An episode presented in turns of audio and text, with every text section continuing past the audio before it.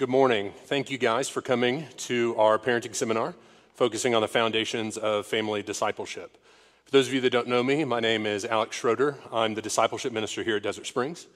Um, we see you guys as just a sweet encouragement to us. We at Desert Springs love and desire to invest in the future generation. And that's why we're doing this event, and we're encouraged that you guys are here sharing in, the, in that same vision and hope for those who are coming after us. To kick off our time, I think it'd be fitting uh, just to share with you guys the best dad joke I've heard recently. This one comes from Drew Hodge. What makes a joke become a dad joke? When it becomes apparent. Right? There it is. Thank you. Thank you. No, please, please. Okay. Um, just so you guys know, uh, today there's going to be four sessions led by, led by Tate Madzima, and uh, we'll have breaks periodically throughout the middle. During those breaks, um, there's a couple things you guys can do. One, we have a resource that we're selling out at the Connection Center. So if you are interested in that resource, it's, it's a book called Family Discipleship. Uh, it's very influential in how we at Desert Springs think about family ministry. Um, so I would encourage you guys. Tate will, I'm sure, give a great plug for it as well. Um, if you're interested in that resource, we have copies available at the Connection Center. During the breaks, come over there and see me. Um, we are taking credit cards, and if you need other help with assistance and paying, if you have cash or something like that, let me know. We can work something out. Um, the other thing that you can do is we will hopefully have time for a Q&A at the end. Um, on the slides during the breaks, you'll notice it'll give you some instructions on how you can submit questions. And so during those breaks, those are kind of the two things that we're encouraging you to do. Either um, submit questions or check out those resources that we have at the Connection Center um, and get a copy for yourself.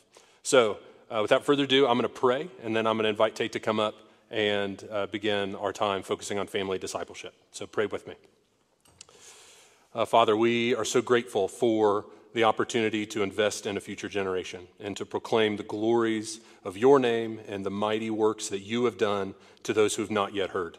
God, we thank you for uh, those that are in this room, and we thank you for um, what we already know will be helpful instruction for us. We pray that you would bless uh, our efforts to teach our children the gospel and to raise them up in the fear and admonition of the Lord.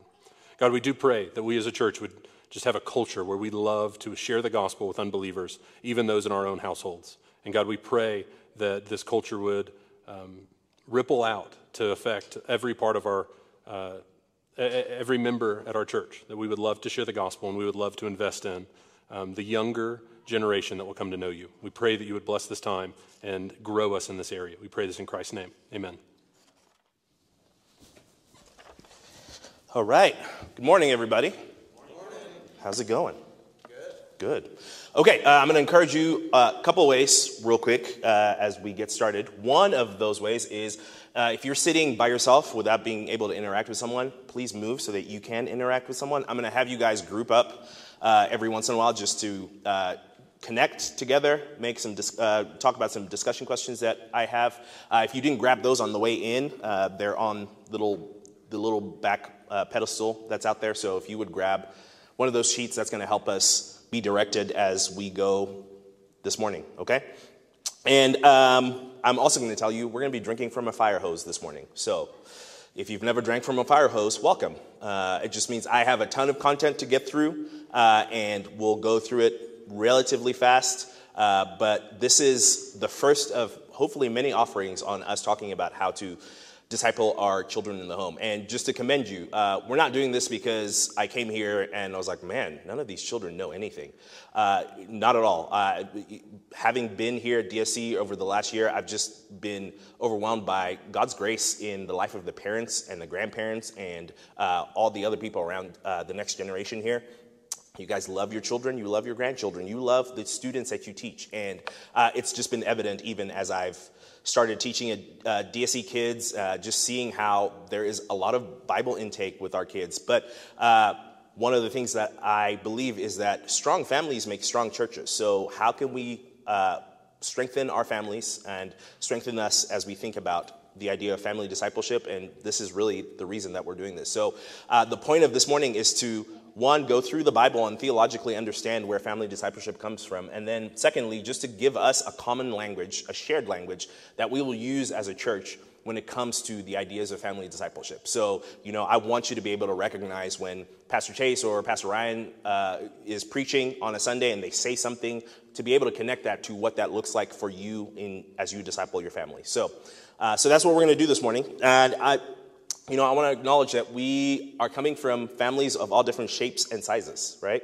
Uh, we'll do this real quick. Who has, who's here and doesn't have kids yet? Okay, it's great. Love to have you guys here. Who's here and has kids that are one to four years old? Here we go. It's good, good cross section. What about my five to 12 year olds? Who's got some five to 12 year olds? Perfect. And anyone have some teenagers, 13 to 18? I see that hand in the back. I see, I see that hand. Yeah, so we got a good cross section of where children can be. And, oh, who's here who's a grandparent? Oh, there we go, Ross is representing.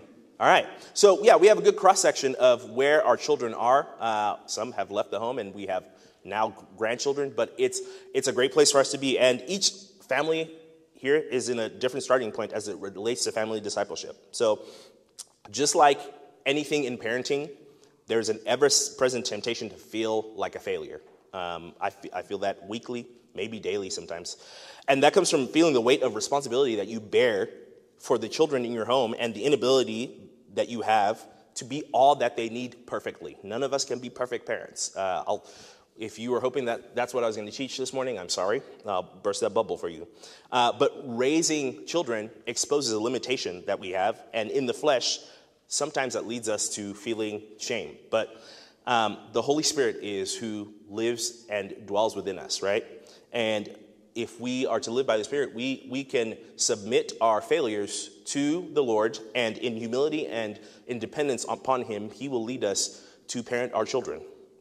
So, if you feel like your family is a hot mess, which it may be, uh, take comfort in knowing that if you read the Bible, most of the families in the Bible are a hot mess, right? Uh, no child was born in here that was born before sin entered the world. So we all come in with hearts that are full of sin, right? And the fact that you're present here this morning, that you're giving your Saturday morning away to be encouraged and equipped towards faithfulness, that is evidence that you care about your children, that you care about uh, discipling them, that you care about the next generation, like Alex said, uh, knowing the gospel and living out the gospel and going out to make disciples of all nations. So, yeah, so we're in this together. We're here to connect together and learn. And you're going to interact with one another a little bit. So as you look around here, you're surrounded by brothers and sisters who are also uh, faithfully laboring to raise and disciple children, right? You're surrounded by brothers and sisters that have similar discouragements, similar struggles. Uh, there's someone in here that's probably in the midst of potty training and wants to throw that out, right? Uh, or, you know, you have people in here whose children are a little bit older and they've survived the potty training, and you can look up to them and go, How? Uh, and that's, that's a good thing, right? And so we want to be connected uh, we live an embodied faith and also a communal faith. So, being connected together to be able to see people that are maybe one step ahead or that are still in the same steps that we are is an encouragement for us. That's, that's how we are created to communally share these things together. So, you have more to learn from one another than from me in many ways, right? So, I'm going to ask you, like I said, to circle up and chat a little bit and carry that conversation on outside of this room this morning. So, so we'll start like that. So if you have your Connect questions, uh, we'll start with the session one Connect questions, the, uh, the top ones that should be uh, thinking about your chil- the children in your home, in your family, or those that you have an opportunity to, re- uh, to influence on a regular basis. What are they like? What words describe them? And what are your favorite things about them? And then imagine them turning 18, crossing the threshold into adulthood. What are your hopes for them? So I would love for you guys just to meet one another if you don't know the people around you that you're going to connect with this morning, and then chat for like three to five minutes just about those things. So, yeah, and then we'll go from there. All right. Hopefully, you got the uh, connection juices flowing. Like I said, we'll get to do this a few more times throughout the day, but um, I want to encourage you as you make these connections. These are things that we don't want to leave in this room take them out of this room. Maybe, I don't know, if you have time, grab lunch together and keep talking about these things. And then uh, at the end of this morning, I will have a booklet for you that is kind of homework to help us plan through all the things that I'll talk about this morning. So, yeah. So we can all give testimony to the significance of family, right? Whether by their presence or their absence, uh, our family, in particular our parents, have shaped us in many ways and in ways that no one else can or no one else will. And this is by God's design. God made the family, right? It was God's idea for family, and it was a good idea. And we see it from the very beginning. So in Genesis chapter 1, out of love, God created the world to display his glory. He formed and filled uh, evidence of his eternal power uh, through him creating the world, and so that he, God, could dwell among the family of his people. So it's always been at the heart of God and the will of God to have a people for himself. And it was out of love that the Lord gathered the dust of the earth, shaped it, formed it, breathed into it, breathed life into it, and there was a man, Adam, made with and for the glory of God, right? And then God put Adam to sleep. He took a rib out of Adam, and out of that formed Eve, and he brought them together as husband and wife, forming the very first family. And in his image, made in his glory, they were the family, right? And he placed them in the garden and he allowed them to dwell in there, and he was dwelling among them. And they enjoyed unbroken fellowship for a whole two chapters, right? Uh, and the blessings of God, and they received a command in Genesis chapter 1, verse 28 that said, Be fruitful and multiply. So God called them to have children, to fill the earth with his image, and to tend to both diligently for his glory. So God's intention and his design was for this uh, fruitfulness and multiplying to happen through family.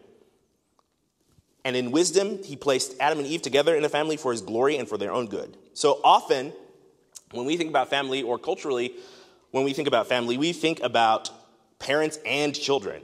But Genesis 1 is pretty clear that the first family was formed between a husband and a wife. So you are a family before you have children, right? And that's crucial to our understanding of the function of the family. God created the family for two reasons. The first, or one, two reasons that we'll talk about. God created the family to teach us about his nature and ways, right? And God created the family to bring forth life and flourishing. So, as we discuss each of these things, it's important to acknowledge that soon after Adam and Eve were created and put in the garden and given the command to be fruitful and multiply, uh, they sinned against God. So, Genesis 3, we talk about that all the time. And when it happened, as we know, sin entered the world. It brought brokenness to every part of creation, including the family. So not only was their relationship with God broken, their relationship with one another was also broken. And every human relationship after that, going forward, would be fractured, would be broken in the same way. And we know this, right? We are, we're all living it today. But that did not and does not change God's good design and his purpose for family. So, if we go back to the first reason God created family, to teach us about his nature and his ways. Families are a gospel shadow. They help us understand the relational nature of God and how he relates to his children. Throughout scripture, God uses familial imagery and examples to teach his people about his care, about his provision, about his power, about his love, and his wisdom. And when God redeemed a people for himself, he called them into family. He adopted them into family, right? He's a perfect father who adopts all those who love and trust him and love and trust in his son and calls them dearly loved children. Uh, I talked a little bit about adoption at DSI on Wednesday. If you don't know what that is, go check that out on our YouTube. It's there. I hope it's encouraging. Um, but that's what God does. He adopts us into his family. And even in the first family, God created really clear and defined roles. There was one husband and one wife, a marriage design that was instituted in God's perfect garden before sin entered the world. Their sons and daughters were to come under the authority of their parents. These roles repeat themselves throughout Scripture, revealing the wisdom and the order of God's creation, and the way in which His image bears the experience of joy and His presence, and it reflects the beauty of his character and who he is throughout the earth. So, our natural physical families also point us to an eternal family, right? Made up of believers everywhere. We all hope that our families are marked by mutual love, care for one another, commitment to one another, within the roles that God has placed for us and set us in. And God calls his children to the same standard within the body of Christ.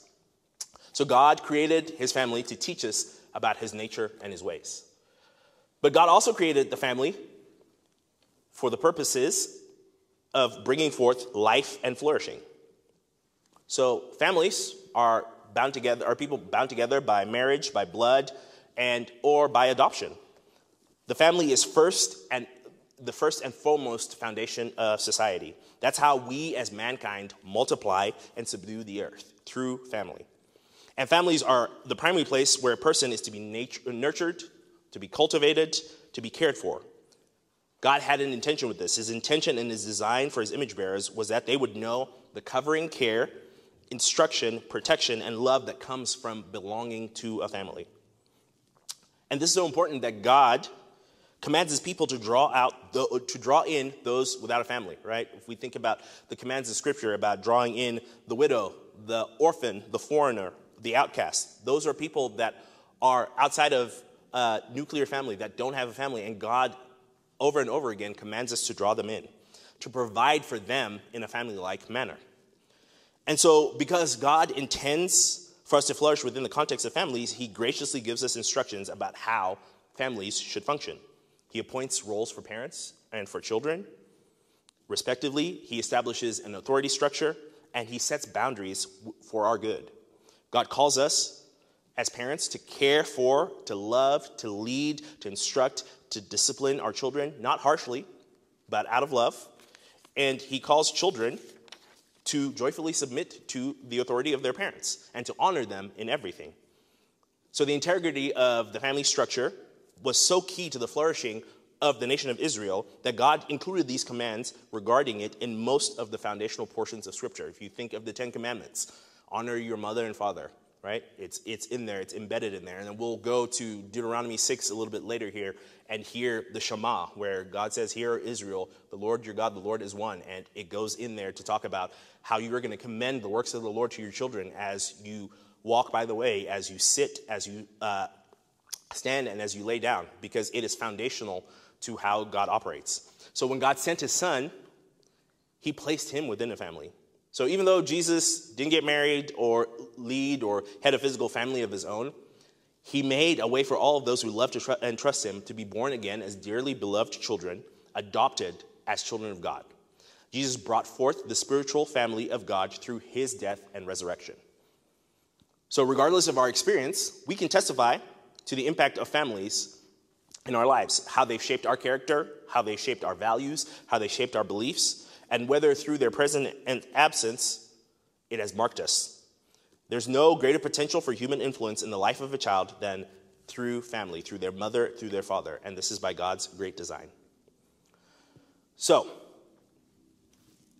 the third thing that we'll talk about, uh, we'll, we'll move to it here in a second, but the third thing is that God created his family as a means of making disciple. So the role of the family in family discipleship is created by God. Not only did he intend our families to foster human flourishing and model his character, he also intends families to be a means of making disciples. In God's good design, parents are given the closest proximity and the greatest influence over the lives of their children. Parents have an incredible privilege of helping their children discover the world and teach them to know, love, trust, and obey the God that has made them. So, whether we realize it or not, parents are constantly imparting truth of some sort to their children, right? Our kids naturally imitate us. They mirror our mannerisms. They repeat words. They mimic facial expressions. They learn what's important in life by watching how we spend our time, what we spend our money on, and what we give attention to. So we have a little 19 month mirror in our house, uh, and she uh, her brothers love to play music on Alexa, and she doesn't know how to say Alexa, but she will walk up to it with confidence and just say, Zeta, no, no, which is, Alexa, please play We Don't Talk About Bruno. And Alexa is just like, I don't know what she's saying. So, but we, we all know, she's just mimicking. She's, she's learned it. She's seen it from her parents, and she's seen it from her brothers and sisters, uh, that that's, that's uh, the way that we do things, right? So, parents are constantly imparting this truth to uh, their children. And for this reason, God commands parents to actively and intentionally shape the character of their children and help form their faith. So, one of the things that we'll focus on is the fact that parents are the primary disciple makers of their children. But that doesn't mean that no one, other people don't have a role in that. Grandparents, teachers, other members of the community of faith are uh, to join with parents in the discipleship of their children. And we'll get to that here in a second. So, God commands parents to actively and intentionally shape the character of our children and help them form faith. That's what family discipleship is, right? Family discipleship is commending the gospel in your home and teaching your family to treasure Christ with the hope that your family becomes followers of Jesus Christ and lives for his glory, lives to glorify him. So while God calls one generation to commend works to another, which is certain, certainly a community undertaking, like I said, there's a particular and primary sense in which mothers and fathers are responsible for the spiritual formation of the children that God has entrusted them. Right? God asks us to recount past faithfulness to God, to declare his works, to teach his commands. We as parents have a unique responsibility to testify to his goodness, encourage belief, and model glad hearted obedience. And the call is beautiful. It's weighty and and uh, causes us to think, but it is a beautiful call. It is what we are called to do as parents. And so, as you think about the call being weighty, this probably introduces this is to you a question of how are we going to do this? So, that's the framework that we will talk about. We will talk about how we can disciple our families through modeling what it looks like to be a believer by creating intentional time, capturing and leveraging moments, and celebrating and marking milestones together. So, foundational to a parent's ability to disciple their child is having an active relationship with the Lord themselves, right? That's foundational to the parent, foundational to uh, the grandparent, anyone that's a believer. For you to be able to disciple someone, you're discipling them into something that you are already a disciple of. We want to be able to serve the Lord uh, as serve as a godly example to our families. So before you can make a disciple, like I said, you have to be a disciple. Therefore, parents our first and greatest obedience is to love the Lord with all our hearts, souls, and minds. We need to walk in confession and repentance, to share our lives with other believers in community, to serve those who need in need, and to share Jesus with the lost. Of course, we can't do this perfectly, and it's never been a prerequisite for uh, faithfully discipling children, but you cannot sincerely and effectively teach a child how to follow Christ if you yourself are not following him. Our children, they see us. They see us as we act. They see our parents, us as parents, actively and humbly loving to uh, loving the Lord and following Him. And so that's how we model that. And when it comes to time, moments, and milestones, as parents model the love of God for for the love for God and love for others, they also diligently want to teach their children in the fear of the Lord and in obedience to His commands. So, this looks like sharing stories of faith and faithfulness found in God's word with one another and explaining that God not only wants to call his people uh, to, to himself, but he calls us to talk about him with other people, right? We have a unique opportunity to teach children how to see the world and their experiences through gospel lenses. And we also have the privilege, through modeling and instruction, to show children how to engage relationally with the Lord in prayer in worship and in Bible study. And this may be intimidating for some of us the prospect of having to teach children uh, things about the Lord that maybe we don't completely understand ourselves. Maybe they ask us a doozy of a question. And sometimes we might feel insecure about our ability to explain God's word in a way that's accurate and makes sense, right? But here's what's beautiful about this few things lead to a deeper dependence on God's help and on the Holy Spirit and on grace than parenting, and seeking to faithfully disciple our children. The great news is that we have a generous God. He gives us what we need in order to be faithful to the call of discipleship in our lives. And He gives us community. So, the role of the church in family discipleship is that we are a community of faith, like I've mentioned already. The community of faith as a whole is commanded to commend the works of the Lord to the next generation. We get to talk about the Lord together. We get to remember together. We get to worship together.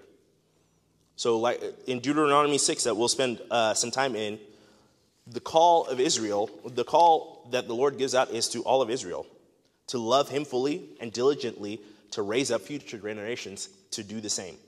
So, while parents bear the primary responsibility, the church as a family, has a, as a whole, is also entrusted with the joyful duty of discipling the next generation. And in our culture, many times the church generally works itself uh, in both organic and organizational ways. Sometimes when people think about the church, they think of the place instead of the people, but we don't want that to be so. The church is God's people. God God's people adopted into his family, not an institution or a location. And the organic nature of the church is simply the relationships that we have with fellow believers, which is part of why I'm having you guys connect with one another, right?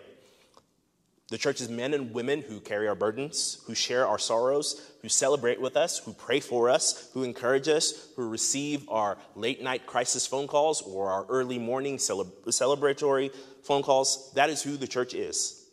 And so the role of the church is to help disciple children by coming alongside and around parents and caregivers with love, with support, with accountability, and with prayer. Faithful brothers and sisters provide additional voices of truth for our kids, not to assume parental influence, but to rather supplement and strengthen it. Uh, and I probably mentioned this before. I love, for some reason, my brain really enjoys statistics and learning from statistics. Uh, but there's a lot of research that's done on children and uh, continuing faith and things like that. And one of the most recent uh, things that came out from that research where they were asking now college students why they maintain their faith throughout their adolescence and are still pursuing the Lord now. Uh, one of the, answers, the, the top answer that was given was because they knew someone outside of their parents that was a faithful believer. And the magic number, as they would say, I don't know if this is true, but this is what Barna told me. The magic number is three. If a child has three relationships outside of their family of people that know, love, and trust the Lord, that they can see modeling uh, faith, they're more likely to continue in the faith if they grew up in it. If the, they only see their parents, they are less likely to do so. Now, we don't put our faith in statistics or in numbers, but it's telling, right? It's telling of how we are designed to disciple children, that the, the community of faith comes alongside because our children need to see other people that. Uh, other than us that are also excited about the things of the Lord, about the word of the Lord, and are also pursuing Him. So that's how the church comes alongside parents. And the church also takes care of the spiritual orphan. They draw those in uh, without believing families, right? And we are to disciple those people. And many of us maybe came into the church this way. Maybe we went to a youth camp or a friend invited us to youth group and our parents weren't really believers, but we came in, we accepted the Lord, and our, uh, our youth leader or our uh, pastor, whatever it was, helped disciple us and grow us up in the faith. So, discipling the next generation is a community undertaking. And the organizational nature of the church exists to help the organic expressions of the uh, church family flourish, right? The elders of a local church, our elders, are charged with the faithful preaching of God's word and leading the church toward joyful obedience as they follow Jesus and make disciples together. This includes helping parents obey God's call to disciple their children. Elders and church leaders offer spiritual authority and covering for families. They extend encouragement, provide training for parents, and provide supplemental biblical teaching for children and students. This may manifest uh, like it does here for us with DSC kids on Sunday morning or DSC youth on Thursday. It's a supplement that we are giving so that our children uh, can have can uh, feel uh, the modeling of Christ like behavior, and also that our parents can feel supported in how they're raising their children to know and love the Lord. But I have to stress that it is a partnership, right? It's not outsourcing. Hopefully, no one is coming on Thursday and dropping off their child at youth group and going, I hope they disciple them and they're okay. Or dropping them off on Sunday and hoping that the hour that I get or the hour that Caleb gets is all the discipleship they need, right? We are partnering. We are adding to the foundation that hopefully is being built within the home, and those things are coming out. So, the rest of our time, uh, we've looked at these things. The rest of our time will be focused on the pursuit of uh, family discipleship in the home, right? And before we get there, I want to remind you something that, and encourage you that you're sitting here with the joy and responsibility of discipling children in your home. It's not an accident, right? God knew what He was doing to give you children, to give you grandchildren, to lead you in the profession that you're in. And you're not alone. You have God's Spirit, the Holy Spirit living in you, and you have God's people. And because of that, I want to be careful to remind us what family, family discipleship is not, just in case you're beginning to assume a different kind of weight than the one that we're supposed to feel, right? So, family discipleship is not free form spiritual exploration. We're called to indoctrinate our children, despite uh, what that word sounds like to people when you tell them we're indoctrinating. That's, that's what we're doing. We want to tell them what is true about God and what is true about God's word, and we are commended to commend the truth of the Lord to our children, not to leave them scrambling to navigate the world by themselves and try and figure things out. So, family discipleship is not, you know, just go read your thing and feel what you feel, and whatever you feel about the world is true. That's, that's what we're going to do. And it's also not uh, using God's word to get your way. So, we're not trying to use the Bible as a tool for behavioral modification of our kids. It's not a tool for multiple, uh, man- manipulation. It's not a tool to, use, to be used to fearmonger. Family discipleship is pursuit of heart change.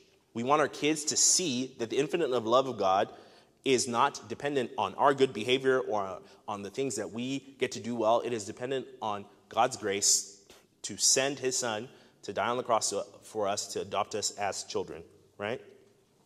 And I know some of you came in for this one, but just got to burst your bubble. It's not a ra- way to raise popular kids.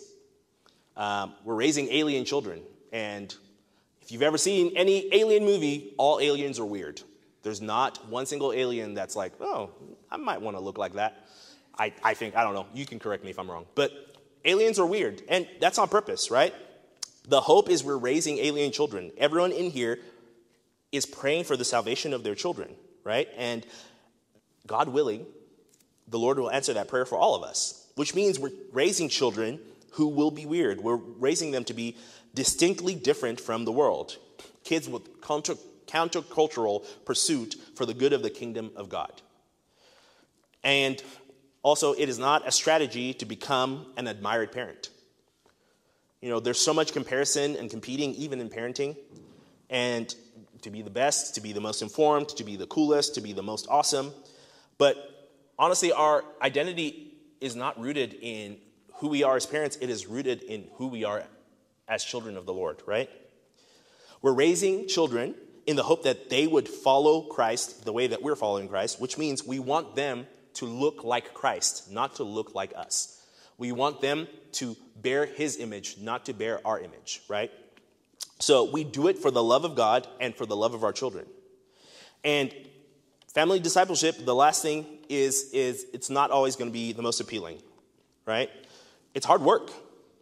Hebrews says that for the moment, discipline seems painful, but it is, it, it is profitable, it is beneficial, right? So we don't do it for ease. We do it because it's what the Lord commands us to do, and we do what the Lord commands us to do because the Lord knows what is best. So, yeah. So that's the end of that section. I would love for you to gather up again while I take a break from my voice to talk about the connection questions. I think the first one is about uh, where have you seen kids uh, mimic or imitate the things that you do, say, or love? Uh, and then what's the most important thing about being a good parent? And what are the things that all kids need in order to flourish? So, talk about that together for about the next five minutes. Um, just as a reminder, uh, if you want to submit your questions, it would be great if you would do that on the forefront, or you know, you're going to have questions as I go through it and might not be able to remember two hours from now.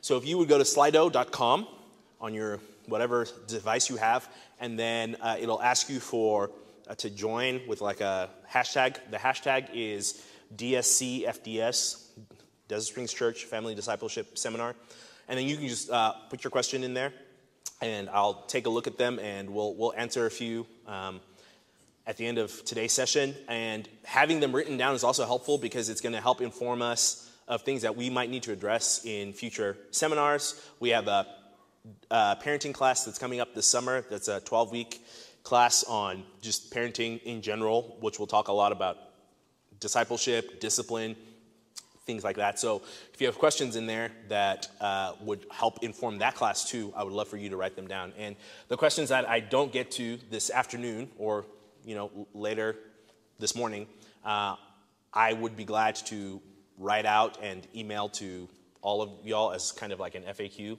or give you some resources on how to answer those questions. So utilize slido.com. Um, you can also like if you go on there and you see a bunch of questions or, or, a question that you really want me to answer or someone to answer, you can bump it up so that we know kind of the priority of those questions. So use that. That would be great. Okay. So we're going to talk a little bit about the health of the household um, as we finish up this first session. But just like you guys were talking about, right? It's terrifying. The terrifying thing about your kids, and the wonderful thing about your kids, is that they're always watching you. And they're smart. More often than not, they believe what you do more than what you say. So I hope you guys got to tell some fun stories about being mimicked uh, by your children, and uh, maybe some of them are shocking about the things that they pick up, or some of them are great about the things that they pick up. But more is caught than taught. They're watching us and they're catching uh, the way we live our lives and the way we behave more than listening to how we say they should behave. And we can all give testimony to this truth, right? I can tell what team a family supports just by watching their children or listening to their children talk. I can tell a lot of the times what someone's political leaning or what their family's political leaning is by listening to their children.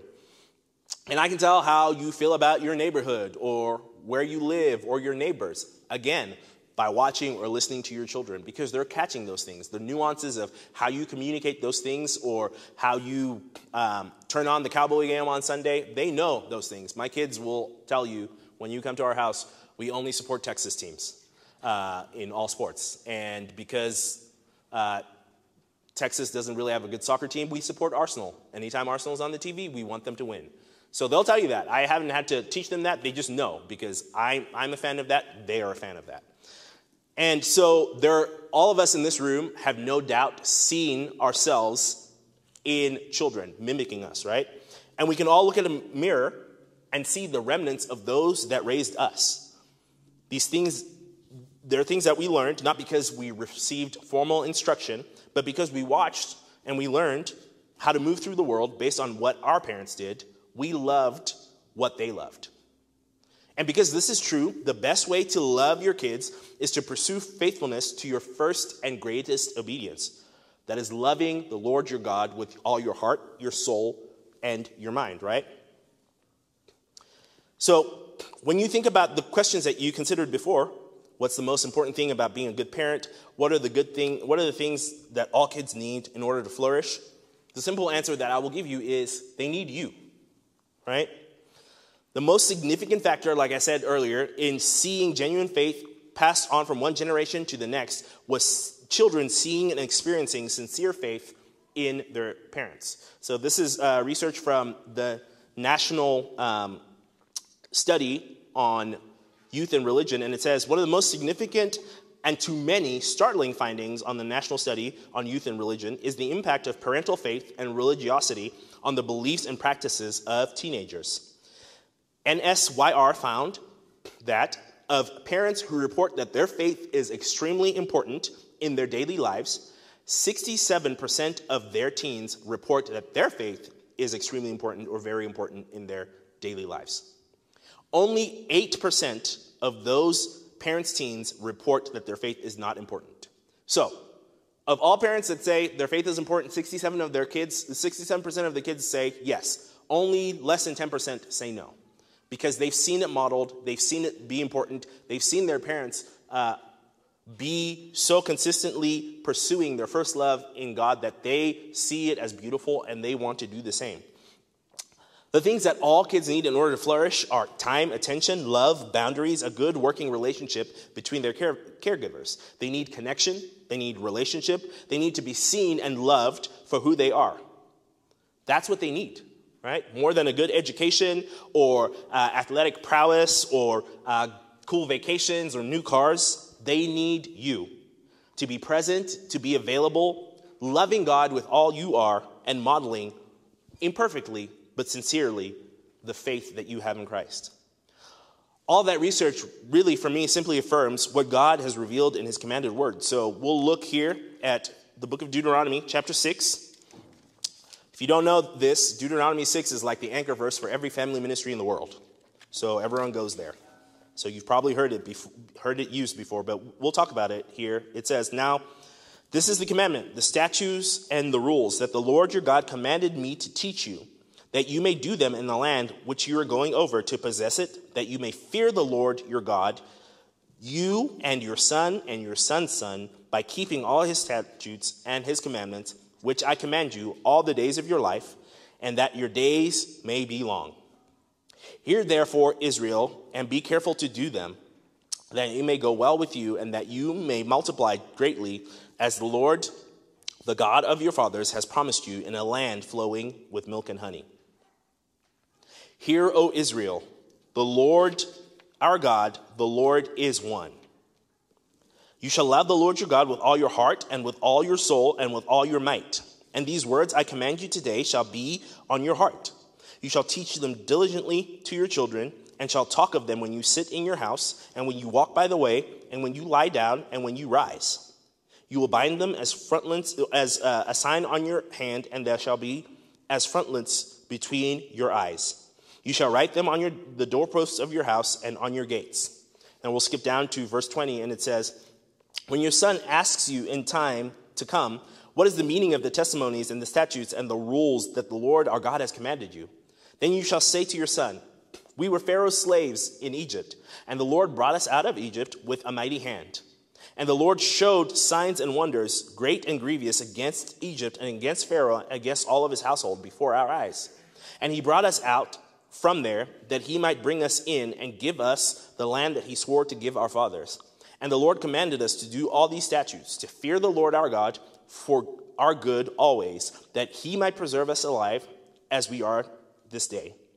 And it will be righteousness for us if we are careful to do all this commandment before the Lord our God as he has commanded us. So it's certainly a familiar passage, and it commends the significance of passing faith from one generation to, to another, right? This is the fa- passage, like I said, in family discipleship, and there's a good reason for that. But notice what comes before the command to teach these things to your children. It's verse 4. It says that, Hear, O Israel, the Lord your, our God, the Lord is one. You shall love the Lord your God with all your heart, and with all your soul, and with all your might. That is a prerequisite. You loving the Lord, and then teaching your children to remember his commandments. They could not give away or teach their children what they did not already possess or know for themselves. Before you can give testimony, you must testify, right? The most foundational thing that you can do as a parent in discipling your children is to grow in your, in your love for God and for others. This is our first and greatest obedience. Jesus makes the same point in the New Testament. To be competent and to be equipped in our discipleship of our children, we need to grow in our love for God and for others. And that starts with the people that we live with, right? Grow with your, in your love for your spouse and your children as your neighbors. Grow in your love for the Lord and His given word. Grow in your love for your community, the people that God has given you uh, to surround you, to edify you, to encourage you, to uh, that for you to re- confess and repent to, right? And grow in understanding that that community, there's a significance in us all gathering together to worship the Lord, to do that consistently because it helps us grow in how we worship the Lord. And the second thing is to pursue wisdom and personal holiness, right? Love and obedience always go together. So I use a rubric of know, love, trust, and obey with our kids in DSC Kids. It's basically that if you know God, not just know things about him, but you have a relational knowledge of God, then you can't help but love him. Because if you know him, if you know the truth about them, about him, and you have a relational knowledge with him, then you love him. And if you love God, then you trust him. You trust that what he says and does is for your good and for the for uh, the best outcome in your life. And if you trust God, then you obey him, right? If you trust what he says, you trust what he commands you to do, then the, the uh, thing that follows that is you being able to obey what he says, right? So we're going to pursue wisdom and personal holiness. And remember that sin is never safe, right? We want to confess our sin, repent, and flee temptation. And nothing, I, I don't, I mean, there might be other things. I believe that t- nothing teaches uh, our faith better to our children than the idea of confessing and repenting and repenting in front of them for the sins that we commit towards them or towards other people in our family. Just being able to model that, to model the fact that we are not perfect, that we are not uh, perfect followers of the faith, teaches them more and more about God than most of the things that we can say to them, right? And there's collateral damage uh, for our kids when we choose to sin, right? We may have learned maybe some of us learned some sinful patterns or habits from our parents. Um, there's damage that comes with that. But that doesn't mean that we stop teaching them or doesn't mean that we stop confessing and repenting. That just reminds us that we are imperfect beings serving a perfect God. So we want to model confession and repentance. And you also want to prioritize your marriage, right? Before you're a mom and dad, you're a husband or a wife. So, the temperature of your marriage sets the temperature of your home, the environment in which your children are growing up. And marriage is a picture of the way Jesus loves the church. The way you relate to your spouse, the way you communicate, navigate conflict, have fun together, show affection, all of those things and more are teaching your children about the nature of relationships and how people treat each other. So communicate well, right? Learn how to communicate better.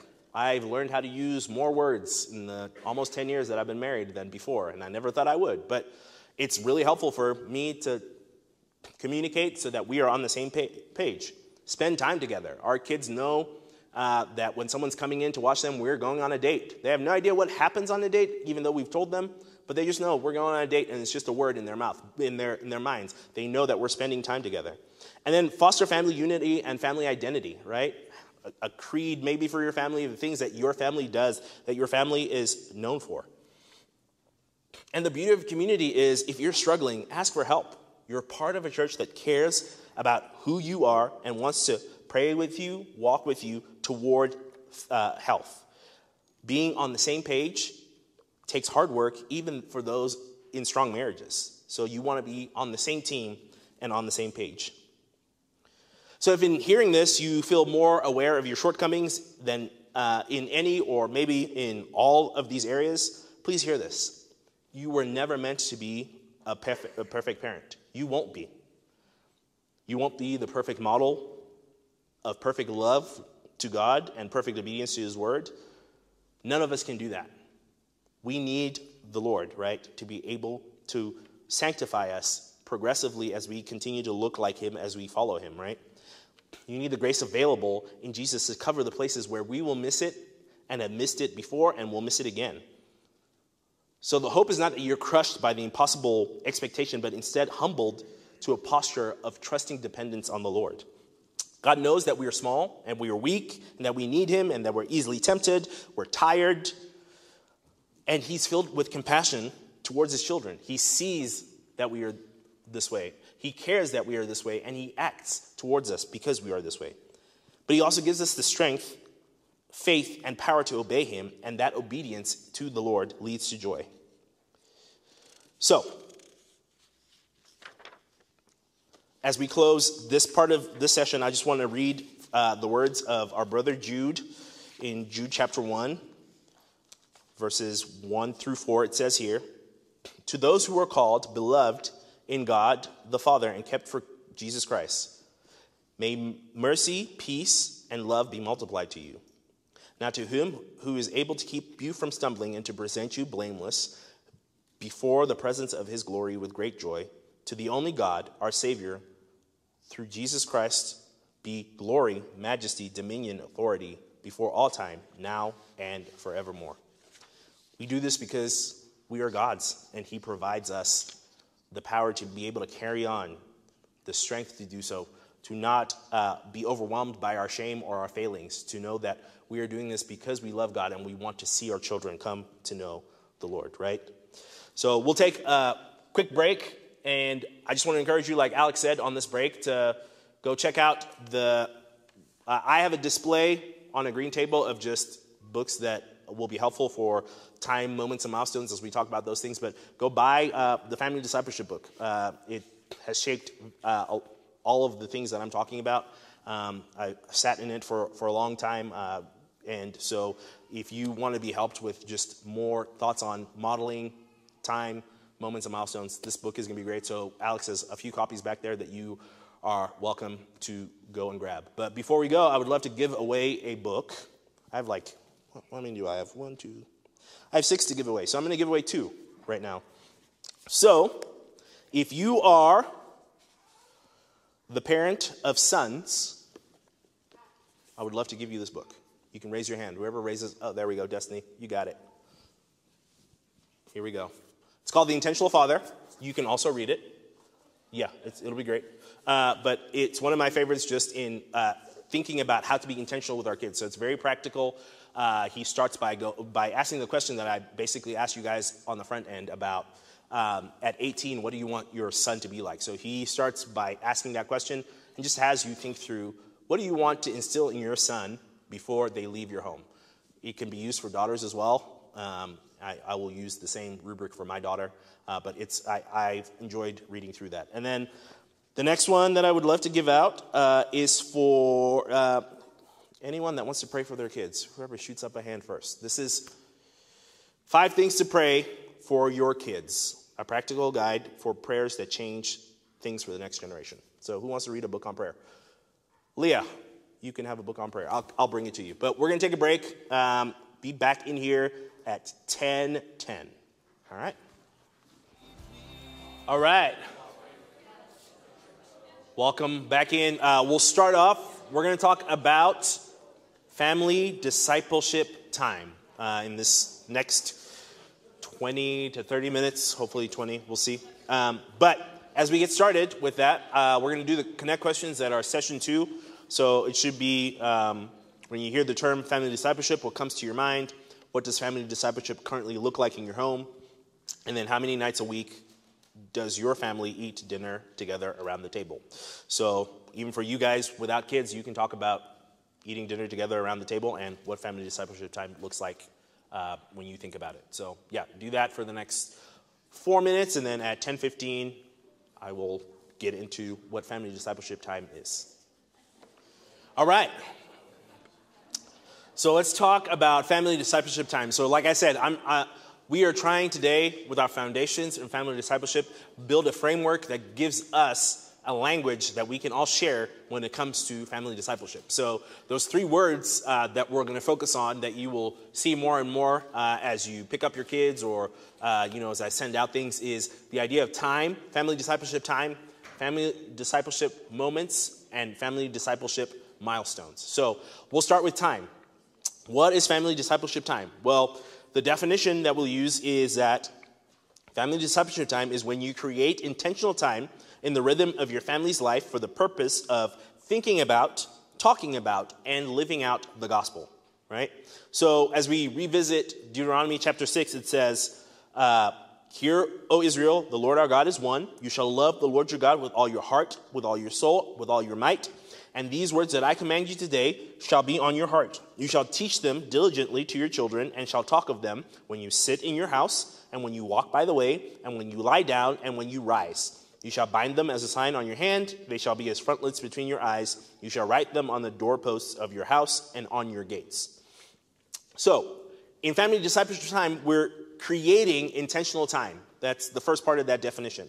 And create is a verb, right? It is active. We are talking about being proactive. We want to proactively create intentional time. Deuteronomy 6 assumes that the family, as a family, that you are often spending time together. And God's ch- uh, uh, instruction is to, as you do that, that you will di- diligently and intentionally teach your children about God, right? So think about the time that you have a, as a family now and how that's going to change as your children get older. So if you have really young kids in your home, uh, you, you have them all the time. They, their time is your time. They aren't making friends outside your home yet or any of that. So you have a lot of time to leverage with them. But as our kids grow, our time with them begins to change. So I have, a, I have kind of a graph here that shows this where uh, there is kind of an intersection of your positional influence versus your relational influence. So your positional influence just basically being you are always with them. When they're younger, they're with you for 12 to 24 hours in the day, right? Or 12 hours in the day when they're awake, and then the tw- other 12 hours they're asleep, unless you like hover over them and watch them sleep. So, uh, and then your relational influence is uh, it's pretty low when they're younger because you're not, you know, you're just you're telling them what to do and how to do those things. You're not like friends yet, or having to have log- logical or uh, you know convince them of things. So but as your kids grow, your positional influence begins to wane. They're just in your house less. Uh, whether they go to public school, private school, homeschool, uh, as they grow, they get more interests. They want to do more things outside of the house, whether it's sports or a club or whatever it is. So as your children grow, you have them in your house less. But what you want to happen as they grow and you have less positional influence is you want to continue to increase in your relational influence. So you are continuing to cultivate those things in them where they see you as a relationship that they want to fight for and someone that they want to come talk to as they get older, right? So when we're talking about intentional time, we're talking about something that you have to do. You don't fall into it by accident, right? So I, I love sports. Uh, my kids would probably tell you this. And one marker of a good sports team is that they are dedicated to their craft, right? They don't just get good by accident. You don't just assemble people and go, you know what, you guys go out and play. Maybe you play quarterback and you play wide receiver and we'll just throw you the ball and see what happens. If you did that, you would be 0 17 in an NFL season, guaranteed, right? But there's an intentional planning on their training, on their recruiting of who is going to play on their team. They plan their nutrition. They plan how they're going to uh, endure. They plan what plays they're going to use. And there's preparation and focus on that goal. When they're together, they're constantly reminding one another of why they're doing the thing that they're doing, right? It is very intentional. And so, building a, a, strong family, the family that disciples and is discipled, is very much the same way. It's going to require intentional planning on our parts, and it will require connecting regularly to keep that goal in focus. So, the structured time is a necessity. We have to make regular, scheduled time surrounded, uh, surrounded and centered on the Lord, otherwise, it won't happen. So, it requires us to have proactive family, proactive planning, create intentional time. And the second part is in the rhythms of your family's life, right? So that idea of rhythm, Deuteronomy 6 assumes that principle of rhythm, that there's things that families do, that we as people do in rhythm, that we're always doing as you walk, as you uh, stand, as you sit, and as you rise up, right? Just as with sports teams before, a consistent rhythm is the bedrock of success. Imagine if a team didn't have a training rhythm. Like it was, you know what, you show up on Monday and I'll show up on Wednesday. We'll just do our thing and then we'll meet on Sunday. It wouldn't work, right? You have to be together. That's, that's not a pro sports team. That's my men's softball team, where we just show up and we play and whatever happens, happens. We're happy, right? But if you're a professional, you're, you have a rhythm. You're, you're practicing at a certain time, you're training together in specific uh, regiments at a specific time, and God created the world to flourish in a constant rhythm and a consistent rhythm of work and rest, right? So if we look at the example of the creation of the world, he, there's, we have day and then we have night. So we work in the day and we, are, we rest in the night. Or if we look at our year, we have seasons, right? There's seasons for planting and seasons for harvesting. It's not just haphazard. It, there's, there's times where that happens, where you're supposed to go work really hard and plant, and then you rest as it grows, and then you work really hard to go reap it. So we, there is a rhythm to how God created the world. So now you want to think about what you feel like when you are out of rhythm, right? Like if you've gone running, if I run for like a mile here in this high altitude, feels like my heart's beating out of my chest and I feel distressed. Like I'm dying right now. I don't know what's happening. But That's because my, I'm out of rhythm. I'm out of breath. Uh, my heart's beating faster than it usually is. So when we are out of rhythm, we feel distress. Or it's the same if you listen to music that is out of rhythm or out of tune or out of time, it is you just want to turn it off because it's distressing, right? There's no melody to pick out. It, people are playing also. It's like me leading on a Sunday. You don't want that. Uh, so it distresses you and it puts you out of rhythm because we are created to be in rhythm and uh, to to work through that rhythm. So we all have rhythms. And our rhythms are built by our habits. And just as I've grown older, I've learned more and more about how our habits form us, right? The habits are the things that you do constantly that just become a part of who you are. And if you are not uh, thinking really about what habits are forming you, something's going to form you. You're either doing it actively or proactive or passively. Something is going to form you. So I want to urge us to form habits that lead to healthy family rhythms. So think about your family rhythm right now. Is it sustainable and life-giving, or does it need to be thought about, stripped down, and rebuilt? And if you don't have a family, a healthy family rhythm, it's going to be very hard to build anything else into your life. So as the head of the families, right, as the parents of the family, uh, you decide to set the pace of your family. Every decision about how our time is spent and every decision that we make on that is a decision that we're intentionally making. We only have the time that we have. We cannot create more time.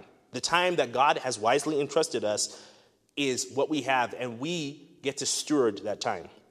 So the demands of your, on your time will change as your children get older, like we said. When they're young, you largely determine their schedule. And this is the prime time for us to establish family discipleship rhythms.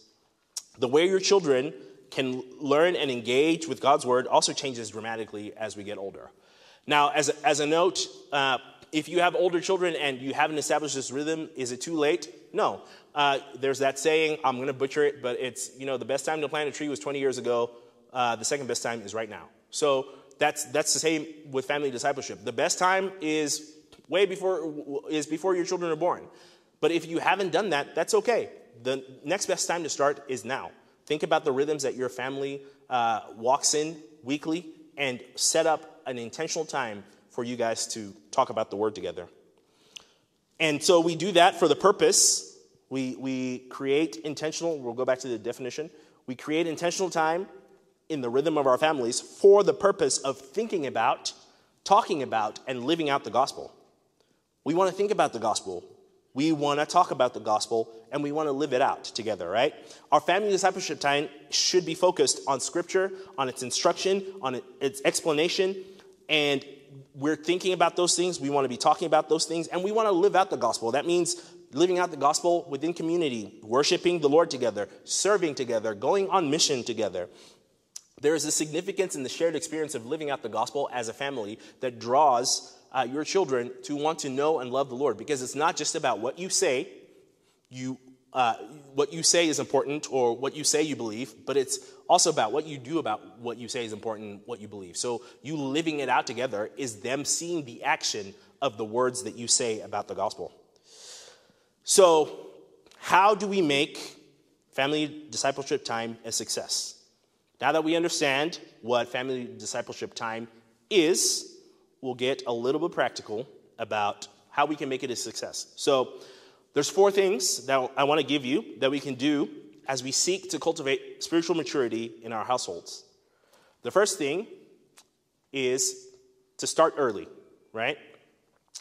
Like I said, you want to start early. It's never too early to start with family, uh, creating intentional family discipleship time. And for families with older children, I don't want to discourage you because it's never too late to start, right? The time you spend is the time that you have ahead of you. And you might need a little bit more skill and a little bit more preparation um, to lay the foundation to get everyone else on board. And that's okay. And it might also be really a good time for you to model uh, for your older children confession and repentance of the fact that you maybe haven't thought about this as a significant thing to do with your family, and you can uh, apologize, confess that to them, repent, uh, and then invite them in to participate in a family discipleship time. And then actively prioritize it, right? There'll be no greater teacher to your children about confession or repentance than this. So you want to start early. We started, uh, we decided that we wanted to have family discipleship time before our oldest could even understand what was going on. Uh, it wasn't easy. Uh, adding more children always adds to the complexity and it rarely, well, now more, they're older, but it doesn't always go according to plan. In fact, I think when I was sharing with the elders, I was like, 30% of our family uh, discipleship time ends with someone getting disciplined for something or another.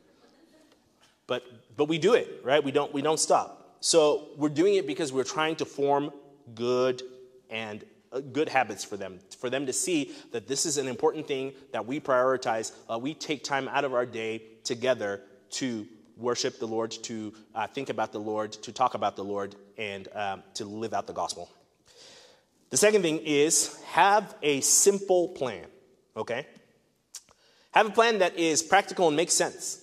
In Deuteronomy chapter 6, verse 7, it says, um, Talk about it when you sit in the house, right? It says, it says, You shall teach them diligently to your children, and shall talk of them when you sit in your house, when you walk by the way, when you lie down, and when you rise, right? It could be more practical. These are the times that you can do this. When you sit, when you wake up, when you go to bed, when you are driving them somewhere. Talk about the Lord. These are great times, right? These are the natural rhythms that already exist within a family schedule. So we don't want to necessarily bring something another another rhythm in. We want to use the rhythms that we already have. You guys are eating, your children are sleeping, they're waking up, you're taking them places. Those are four natural places where we can we can do that, right? Uh, so think about the rhythms that already exist: meal times, bedtimes, driving, taking them to kid to to sports practices, all those things. In order to have consistency in your time, it makes sense to do something that is in the flow of your family's day. Whatever you decide to do with your time for family discipleship, it also should be sustainable, something you can repeat over and over and fit into your family's regular schedule. And I want to say this we, we, are, we love the home run, right? We are home run people. Whenever you hit a home run in baseball, there's fireworks and things like that, but you haven't won the game because you hit one home run. I watched the Rangers play last night. It was disappointing. Again, we're a Texas sports team. They're up 7 0. They lost 10 8. That's embarrassing. Uh, but they hit a leadoff home run, and everyone was like, okay, here we go, 162 and 0 for the season. Now they're 0 1 now. Uh, but saying that to say, in baseball, you think about the home run, but we want to think about hits, getting on base, getting on base, because the more you get on base, the more chances you have to score. And I'm sorry for all of you that I'm losing the sports analogy. Basically, what I'm saying is little regular deposits will make a big payoff down the line rather than the one blast of activity every now and every now and again. That's difficult to sustain. So we want to have little regular deposits because they pay off. Not wait for the thing that we can hit out of the park every six months or so. So, in having a simple plan, you want to make it practical and make sense. You want it to be accessible. So, have your resources that you want to use within reach, right? And easy to access. Leave it in a basket at your dinner table where you have meals. Leave it by the side of the bed where you're going to put your kids down for uh, bedtime. Think about where these resources are kept in the house. Are they easy to get? Are they placed within eyesight to remind you that you need to do this? Uh, you know, Deuteronomy 6 8 says, bind God's commands as a sign on your hand. That's, that's how we bind it as a sign on our hand. Place it in somewhere where we can see it, right? We are a forgetful people. So to have it in eyesight reminds us, and when we get tired, it'll be easy to take shortcuts if we can't find the Bible that we're reading or uh, the book that we're using to help us do our family discipleship time. Uh, another thing to, in keeping it simple, is make sure it's make it enjoyable for everyone, right? Family discipleship time might not be the time for you to parse out that Greek that you've been learning or that Hebrew word that's been fascinating you in your Bible study to your four year old. They probably don't care that much, right? You don't want to give maybe a lecture or a monologue. Younger kids, they've got short attention spans, and older kids may be annoyed by being lectured about things, right? You want to invite them to participate in what you're doing. So you should use the resources that you want to use, right? Uh, you, don't use a Bible with poor typesetting or a difficult translation that no one understands that you have to explain every second word. Uh, don't go through a storybook Bible if it's cheesy in its illustration or it, it's cheesy even in its theological precision. Don't, don't do it just because someone said it was awesome. If it doesn't work for your family, it doesn't work for your family, right? There's so many beautifully written and designed and illustrated resources that are well written and theologically true that are uh, that will you guys will enjoy reading together. If you enjoy the book, the chances are that your child will too because you are modeling enjoyment for them. If you're annoyed by the book, they're not going to see this thing as important because they're going to think, oh, he doesn't even like this thing that we're doing, right? So a quick snapshot of, of our thing when we when our family discipleship time in our house, just to think about these ideas of keeping it simple, making it sustainable, making it enjoyable. We have two elementary schoolers, second grader, kindergartner, a four-year-old, and a 19-month-old, and we have to keep it simple. So our daily um, family discipleship time is uh, it's really on uh, modeled on these three things, and this is how I would have all of you model your family discipleship time on reading the word, praying together, and singing together, right? We want to read the word, we want to pray together, and sing together. And, and that's it. In, in whatever uh, way that that comes, that's, that's the things that I would encourage you to do. So, reading, we're currently reading, um, they're reading a story with their mom, uh, The Little Pilgrim's Progress. So, we'll stop and talk about that. Uh, I'm also doing the new city catechism with them after dinner. So, I usually get done first and they're still eating, and I'll just put out, pull out the catechism and we'll go through whatever question we're doing for that week. The longer the question, the longer we sit in it, right? Uh, and then that's our reading time. And then in the mornings, uh, as they're having breakfast, uh, I my Bible reading plan has like it, it tells you to read like two chapters for yourself. It says in secret, which is weird to me, but anyway, in secret, and then with the family. So I just pick I just pick one of the ones that I'm reading with the family, and uh, it's been Psalms or Proverbs this last week. And I'll just read it to them while they're eating breakfast. Ask them a couple questions about what we just read, and then we get ready and we go to school. Uh, and then we pray, right? So when we pray, we want to bring the theme about what we've read um, into our prayer as much as we can because uh, it, it's easy for us just to pray things things that uh, aren't you know uh, whatever the, the, kid is thinking which is okay but we want to teach them how to have good prayers to the lord. And the other thing that we do prayer wise uh, our friends always send us um, christmas cards and we keep them in a basket next to our table and we'll just pull out a christmas card once a week for a family and just pray for that family uh, thank the Lord for their friendship, and then just ask the Lord to be with them, right? But we want them to practice, pra- practice praying, right? We want them to learn that talking to God is a good thing. And so we want to make sure praying together. Sometimes I allow them to pray, sometimes it's just me praying. And then they all know the Lord's Prayer. So once or twice a week, we'll do the Lord's Prayer together, and that's our prayer time.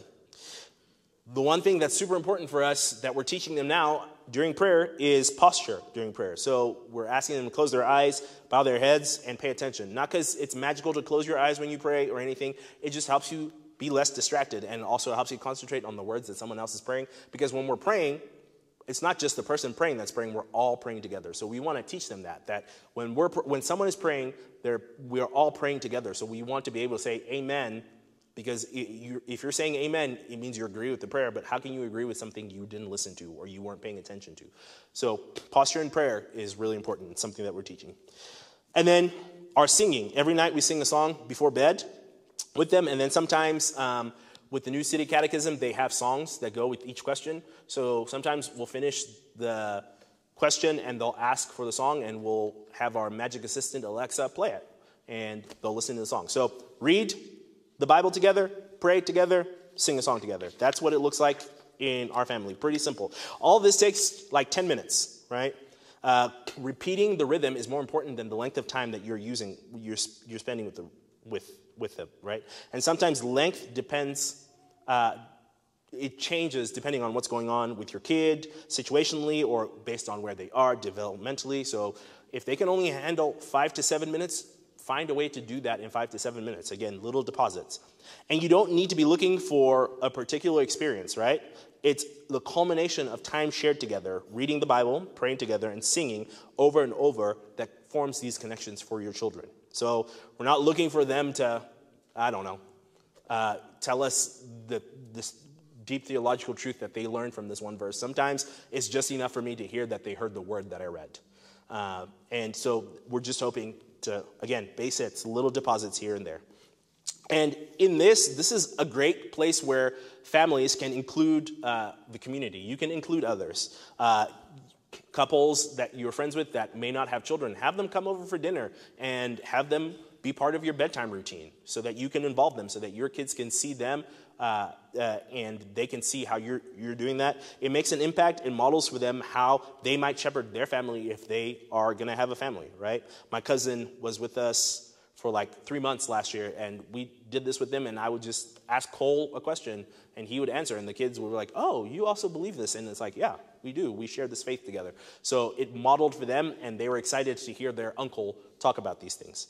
Uh, and then we can involve other family members. Grandparents uh, can take part in this and help us disciple our children. And it normalizes for our children sharing their faith with others, right? It normalizes fellowship within the body and also evangelism if you're going to involve people that aren't believers into this. So that's our daily routine weekly.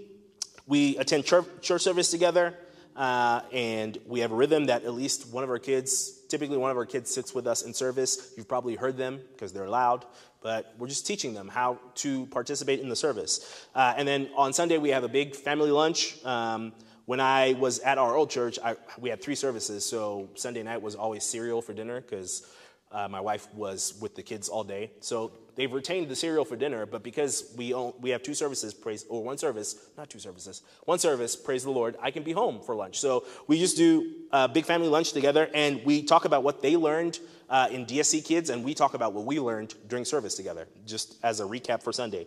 We ask them guiding questions.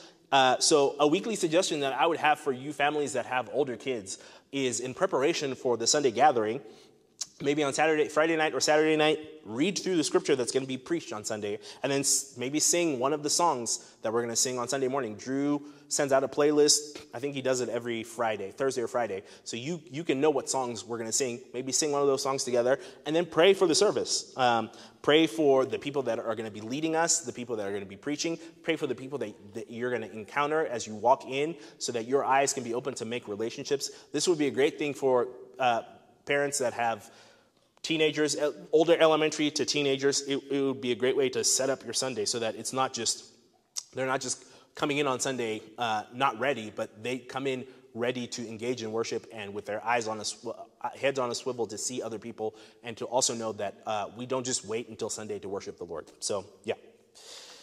But other things that you can do weekly is, you know, you can do dinners, date nights, movies, plan plan donut dates with your children, schedule time to meet with them individually, to invest in them uh, uh, as individuals. Schedule this in rhythms that make sense. It doesn't need to be every week. That may not be possible for your family schedule, but find a time where they do that. Uh, I know the McCanns, Sarah's going to turn red because I'm going to talk about her, but anyway, um, one thing that they do with their kids is on the date of their child's birthday, so if they're born on, I can't remember, like January 28th, right? On the 28th of every month, that child gets one of their parents to take them to do something with them, right? It doesn't have to be like fancy all the time. It might just be you get to run with me to go grab an ice cream or something. But it's an intentional time that they can look forward to because it happens monthly on the same time where you're building that relationship with your children. So you can do that. Um, I have uh, other friends that uh, they do the same thing, but they just have their kids stay up an hour later on that day. So that kid gets to spend time with mom and dad, either playing a board game, reading a book that uh, they've been wanting to, to read together, or just talking uh, starting a conversation. So those are great things to do on like not on a daily basis, but on a weekly to monthly basis to have to create intentional time with your children. But ske- schedule to have that intentional time without siblings to enjoy that time together so that they know that they are important to you. This time uh, will be a good time for you to ask them questions about their life, to grow in their relationship, and it's especially helpful if there's been, you know, tension between you and that child because of discipline or something, it's, it's helpful to know, you know, we have this time that we're going to be away by ourselves to have this conversation. So have a simple plan. Number three is have a contingency plan. So when it's not working, it's okay to push through, right? Even if everyone's upset or tired, and just keep it short, the Lord will still use that to unify you. But you're not, because you're not looking to make one single night of family discipleship time a significant win, it's okay to cut it short if you need to. If, you know, if you're disciplining 50% of your family that night, it's okay to say a prayer and get everyone to bed because that's probably what's going to be more helpful than trying to press through whatever you're reading. So have that contingency plan. If you need to drop a night because your week is overwhelming, that's okay too. But we want to make sure we're not making a habit of dropping those nights, right? We want to make a habit of doing more of those things. Um, and you also want to plan to, for your children to ask you questions that you don't know the answer to. Um, that's great. It means that they're thinking about things, right? They're going to ask you hard questions. So you need to be prepared for this when it happens. It's an opportunity for you to show your humility and tell them, hey, I don't know the answer to this question, but I'm going to uh, look it up, or we can look it up together and learn what the answer to this question is. And it's also an opportunity for you to learn something if they're asking you a question about something that you don't know. So have a contingency plan. Um, you don't need to be rigid on what's happening. If you need to cut it out, just cut it out. And then the last thing is to set reasonable expectations, right? You want to share these expectations with your family. So you want to communicate across the board uh, with your children on what you expect for them during the time that you're doing family discipleship time, right? So communicate how you expect them to respond, how you expect them to give you uh, the attention, and then communicate why you expect those things of them, right? Because I, I want you to do this because it is important for us to learn the good things of the Lord, right? So tell them your expectations. Sit still, listen, uh, stop doing this, and start doing this. Uh, don't be too harsh or stringent.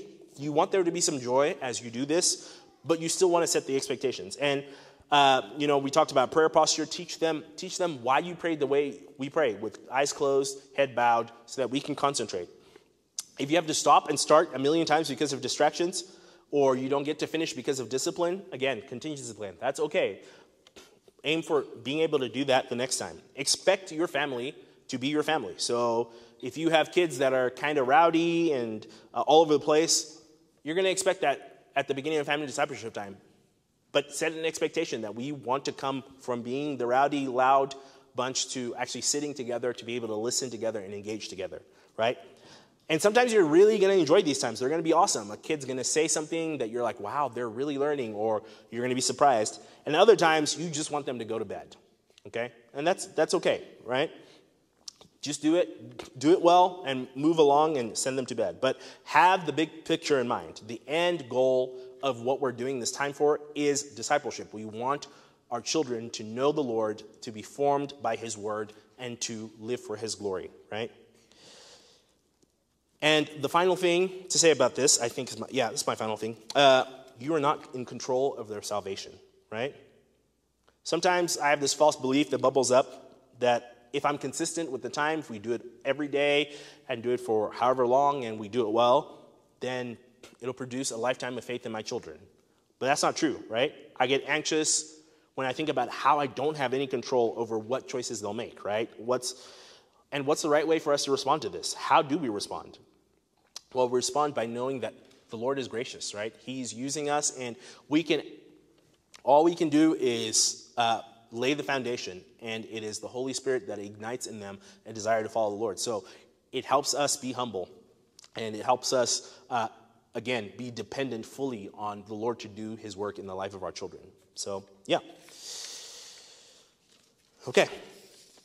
That's family discipleship time. Um, we're going to take another quick break and then come back and do some connect questions. So we'll take a break for about five minutes, be back in here in five minutes, and then we'll go to family discipleship moments. So, we're going to talk about family discipleship moments. So, um, as we get started, I'm going to give you another three to four minutes. I know you've already been talking to each other, but uh, talk about the questions over there uh, for session three. So, what are significant spiritual conversations you've experienced with your children or any children that came your way unexpectedly? Uh, did you go through?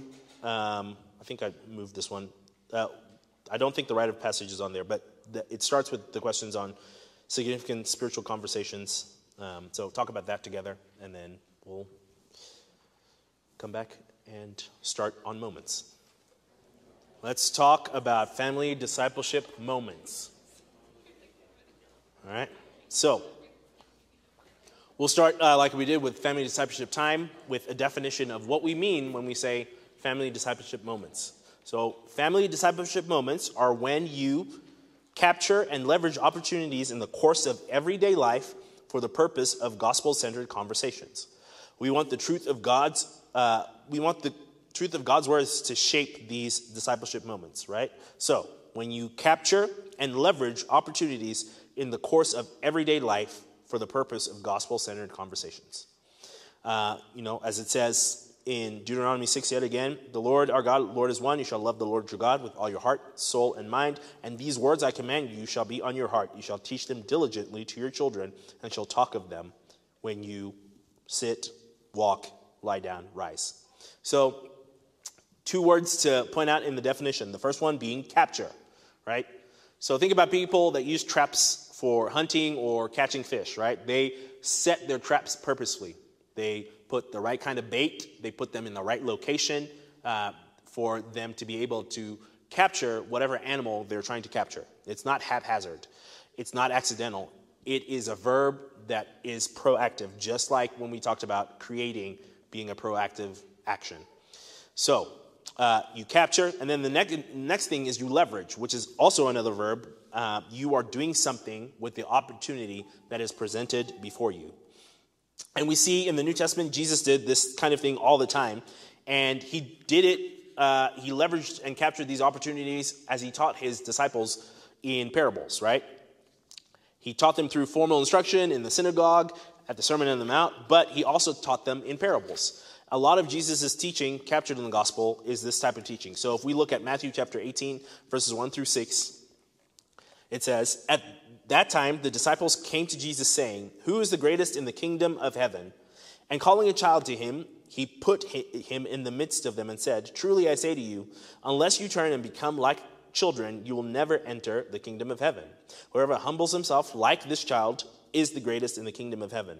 Whoever receives one such child in my name receives me. But whoever causes one of these little ones who believe in me to sin, it would be better for him to have a great millstone fastened around his neck and to be drowned in the depth of the sea. So the disciples here are asking Jesus a question. It's probably not a very good question about who's going to be the greatest. And he obviously could have taken this conversation in many different directions. He could have rebuked them outright for asking them a silly question, but instead, Jesus uses a parable as a teaching tool and helps them by capturing and leveraging that moment to highlight a spiritual truth, right?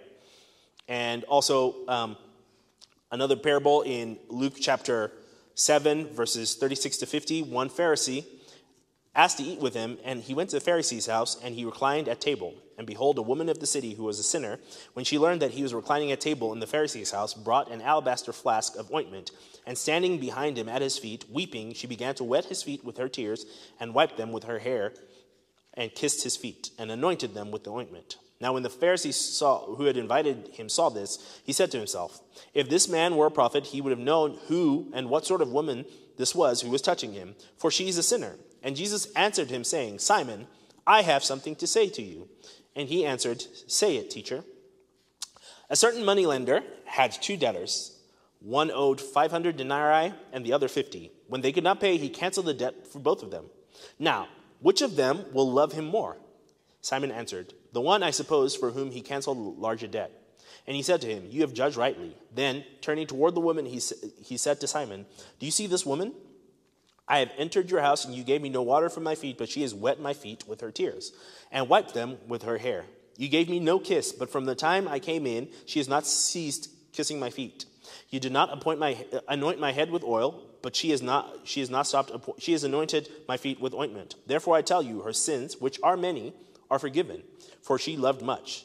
But he who is forgiven little loves little. And he said to her, Your sins are forgiven. And those who were at table with him began saying among themselves, who is this who even forgives sins? And he said to the woman, Your faith has saved you. Go in peace. So here we see a similar thing, right?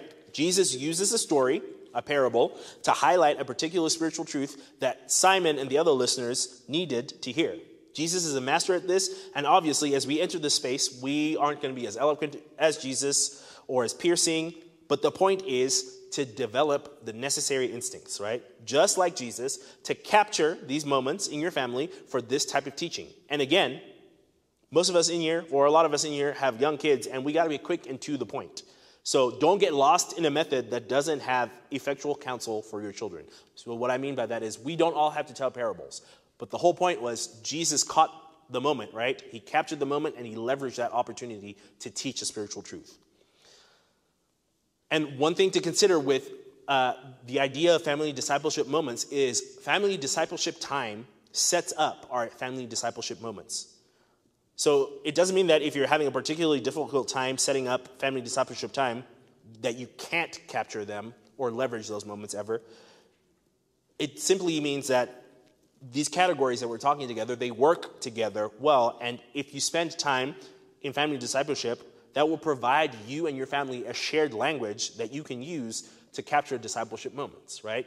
You, you can capture a moment and answer a question and call back something that you guys may have read together or some words that you may have sung together or something that someone may have prayed. So when you have that family discipleship time, when those moments come to you, when a question comes to you or a situation comes to you where you need to uh, expound on a gospel truth, you can lean on the shared language that you guys have together.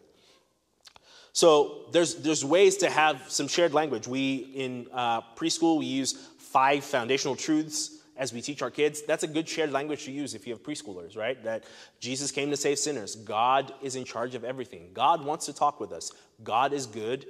God made everything. You can use that language and your kids understand what you're talking about because they hear it often and you guys are using it often and it's a shared language that you can use as you do as you capture uh, those moments. So how do we go about capturing and leveraging moments? So let's talk about that a little bit more practically. Um,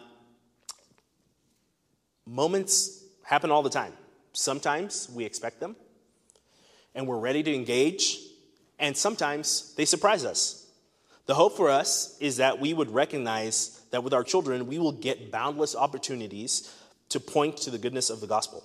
The hope is not to be discouraged by every moment that we don't catch, because there's going to be lots of moments that we don't catch, but rather to be trained up to be sensitive to the moments that we may miss if we're not careful, right?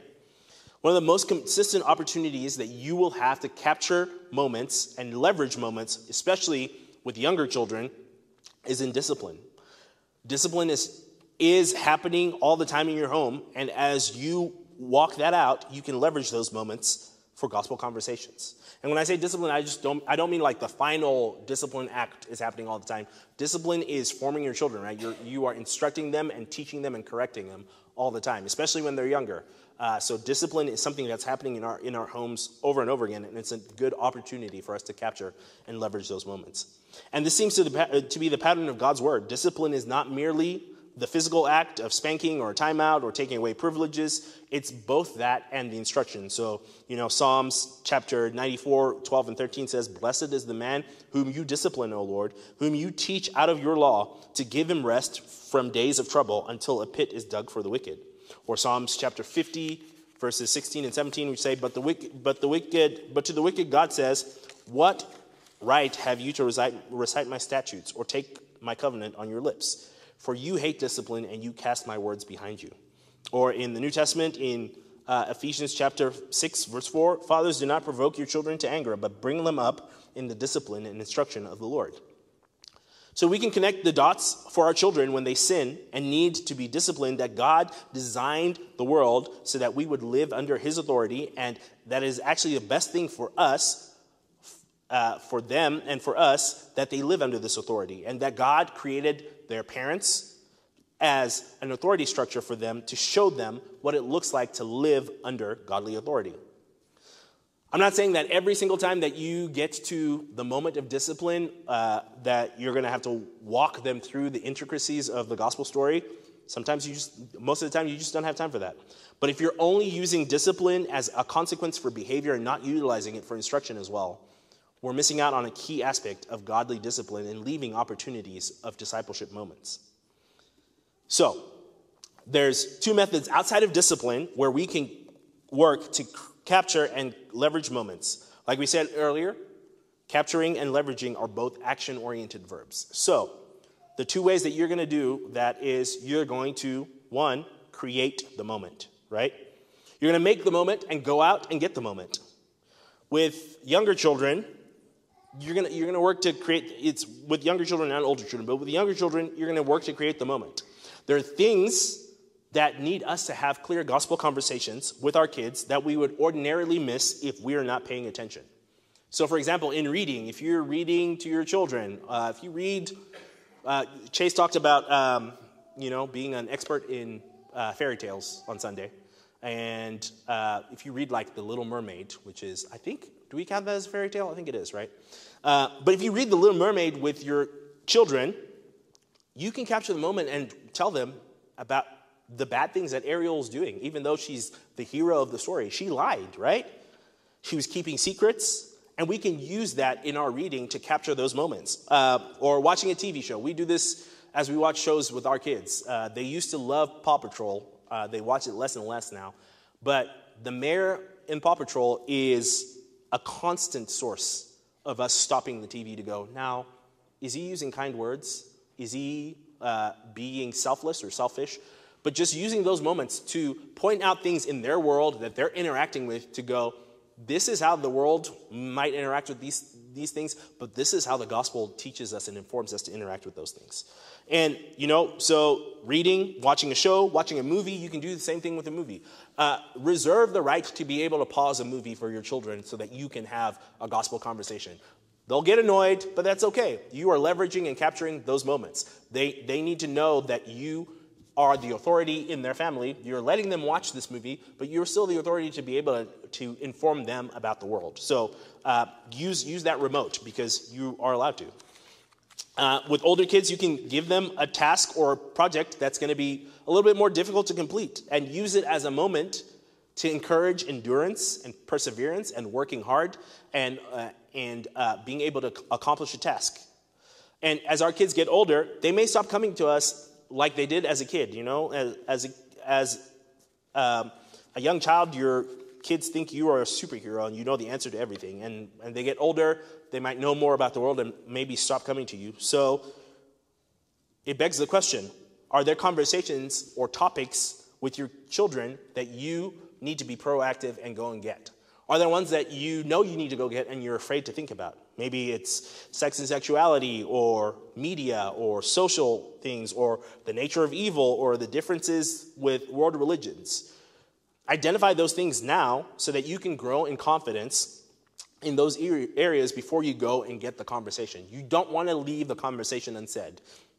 If you don't have that conversation, someone else is going to have that conversation with your child uh, in all of these areas. Someone else is going to teach them. Someone else is going to capture that moment, leverage that opportunity, and give them uh, a reason to believe something about this thing that might not be our biblical worldview over that. So if there's if you have fear over any of these topics, think about them now as your kids are younger and developing yourself uh, a competency over those things, and then be confident that you can answer questions for your children.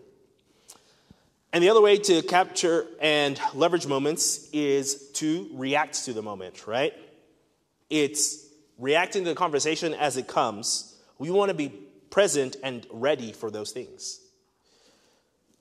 And honestly, probably uh, most of us are going to be doing a lot more reacting than we will do creating.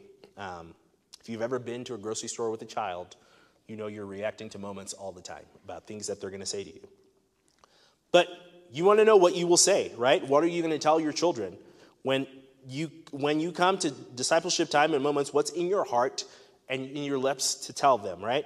As good as books are and devotionals are, and I love a good book and a good resource. What we want them to live out is the gospel. We want them to live out the word of the Lord. So there's no replacement for reading and loving the Lord and believing and living His word. We can only give to our children what we already possess. So we ourselves, we need to be steeped in and saturated in God's word so that when these moments come and we need to react, we are equipped and competent to respond and confident in our knowledge of the Lord. So what moments might we need to react to? A few examples is, you know, conflict with a friend. Um, a, your child comes home and they've had a fight with their child, with uh, another friend in class, or a friend has told them something about life that you're like, I don't know that that is true. Uh, I remember, I think when our oldest was in kindergarten, uh, he was in a kindergarten class with like 10 kids total, uh, and there was one little girl that was also black and him, and then everyone else was either white or Asian or Hispanic. So they were pretty eclectic bunch. But he came home and he said, I can only marry the little black girl. And I was like, oh, okay. Tell me more about this. And he was like, Well, my friend Hayes said, because we're both brown, we should marry each other, and that's the only way that that's supposed to work. So I'm gonna be like, You know what? You're five, it doesn't matter. Um, I don't think that's true, but it's okay. But we had a conversation about how God created us diversely with many different colors. I got to be able to point out at his mom and go, She's not brown like me, but we love each other because we love the Lord. So that is not a true thing that your friend said. It might be an idea that they have, and I don't know, they might be getting it from their, their family, whatever the case may be.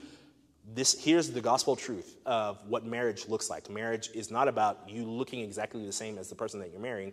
It is a picture of the gospel. So we got to have that conversation. I don't know if you'll ever remember that conversation. I remember it, but there are moments like that that will happen all the time. Um, you might have to react to hurt feelings. Um, you know, they, someone says something to them that they weren't expecting, or they don't, someone doesn't want to play with them. You want to be able to react to that and give them the truth of uh, what matters the most. What does God say about who they are and their identity? Um, when they start playing sports, you want to be able to react if they are a bad winner or a bad loser. Both those things are bad if they're going to gloat about how they win or if they're going to complain about their team when they lose. You want to be able to react to those moments because we want to uh, uh, raise children with good characters, right? We, as much as we, we all want them to be believers, everyone in here wants their children to be believers. But the very least that I want with my children is to have good human citizens of the world, right? Hopefully the Lord saves them, and that's what we're praying for. But if, if for some reason that doesn't happen before they leave my house, I want them to be competent people that other people want to be around. So, teaching them how to be gracious in uh, victory and gracious in defeat is going to come as a moment because it's going to happen in that moment where they lose something or they win something. You want to be able to ha- have that conversation and not just let it uh, float on by. Um, cultural events, you know, uh, uh with older kids who may be watching the news, uh, there's a lot of cultural events that we want to engage in. Maybe it's the war in the Ukraine currently, or it's a shooting that happens, or it's an earthquake or a volcano or something like that. You want to be able to give them language to be able to understand what's going on and why that's happening, right? And also, you want to be able to react to things that they hear, maybe out in the world, or things that they see, maybe out in the world, like pictures. You want to be able to address those things and be ready to say them. Okay, so all these opportunities will come to us, right? We won't, again, we won't recognize all of them, but we want to be trained to be ready to recognize them when, when they show up. When your kid says something, uh, says something mean about someone in the grocery store or something like that, you want to be able to react and have a good reaction and not, you know, blow your lid, which could happen sometimes then apologize, confess, repent. But we want to be able to be ready to be on our toes. And that's going to require something of us. It's going to require that we are paying attention, right? That you are present.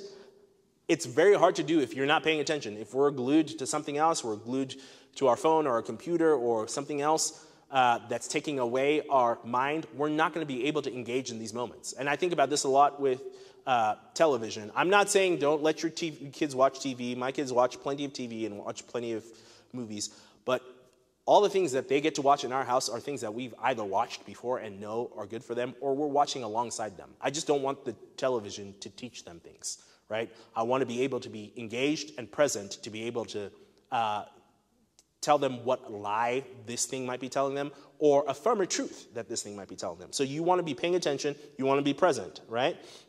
Uh, you want to fight distraction. Um, Fight being pulled away when you need to be in there and engaged with them. And then we want to fight fear, right? Maybe some of you have already gotten to this place where you get in a conversation and you realize, oh man, I'm way out of my depth. They asked me a question, I thought it would be easy to answer, and I don't know how to answer this. And it'll happen to us. At some point, our kids will ask us a question that's a doozy.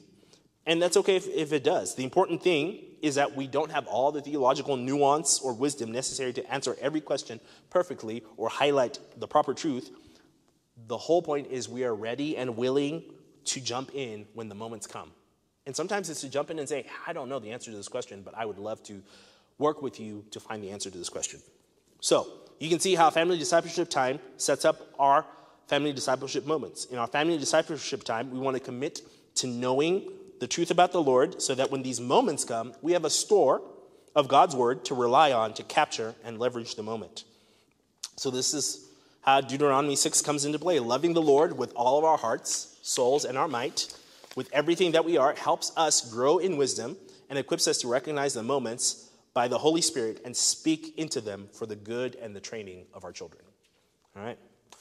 That's moments. I would love to, we're going to take a break. I'm going to give out a couple of books before we take this break because I don't want to take these home. So, uh, this is a, it's called Treasuring Christ When Your Hands Are Full Gospel Meditations for Busy Moms. So, I would love to give this to a mom that has, I don't know, I don't want to quantify it. Any moms that wants to read this? Yeah. I was going to say, like a mom that has four kids. That's unfair. But if anyone wants to read this, hasn't read this, Paula, this is yours.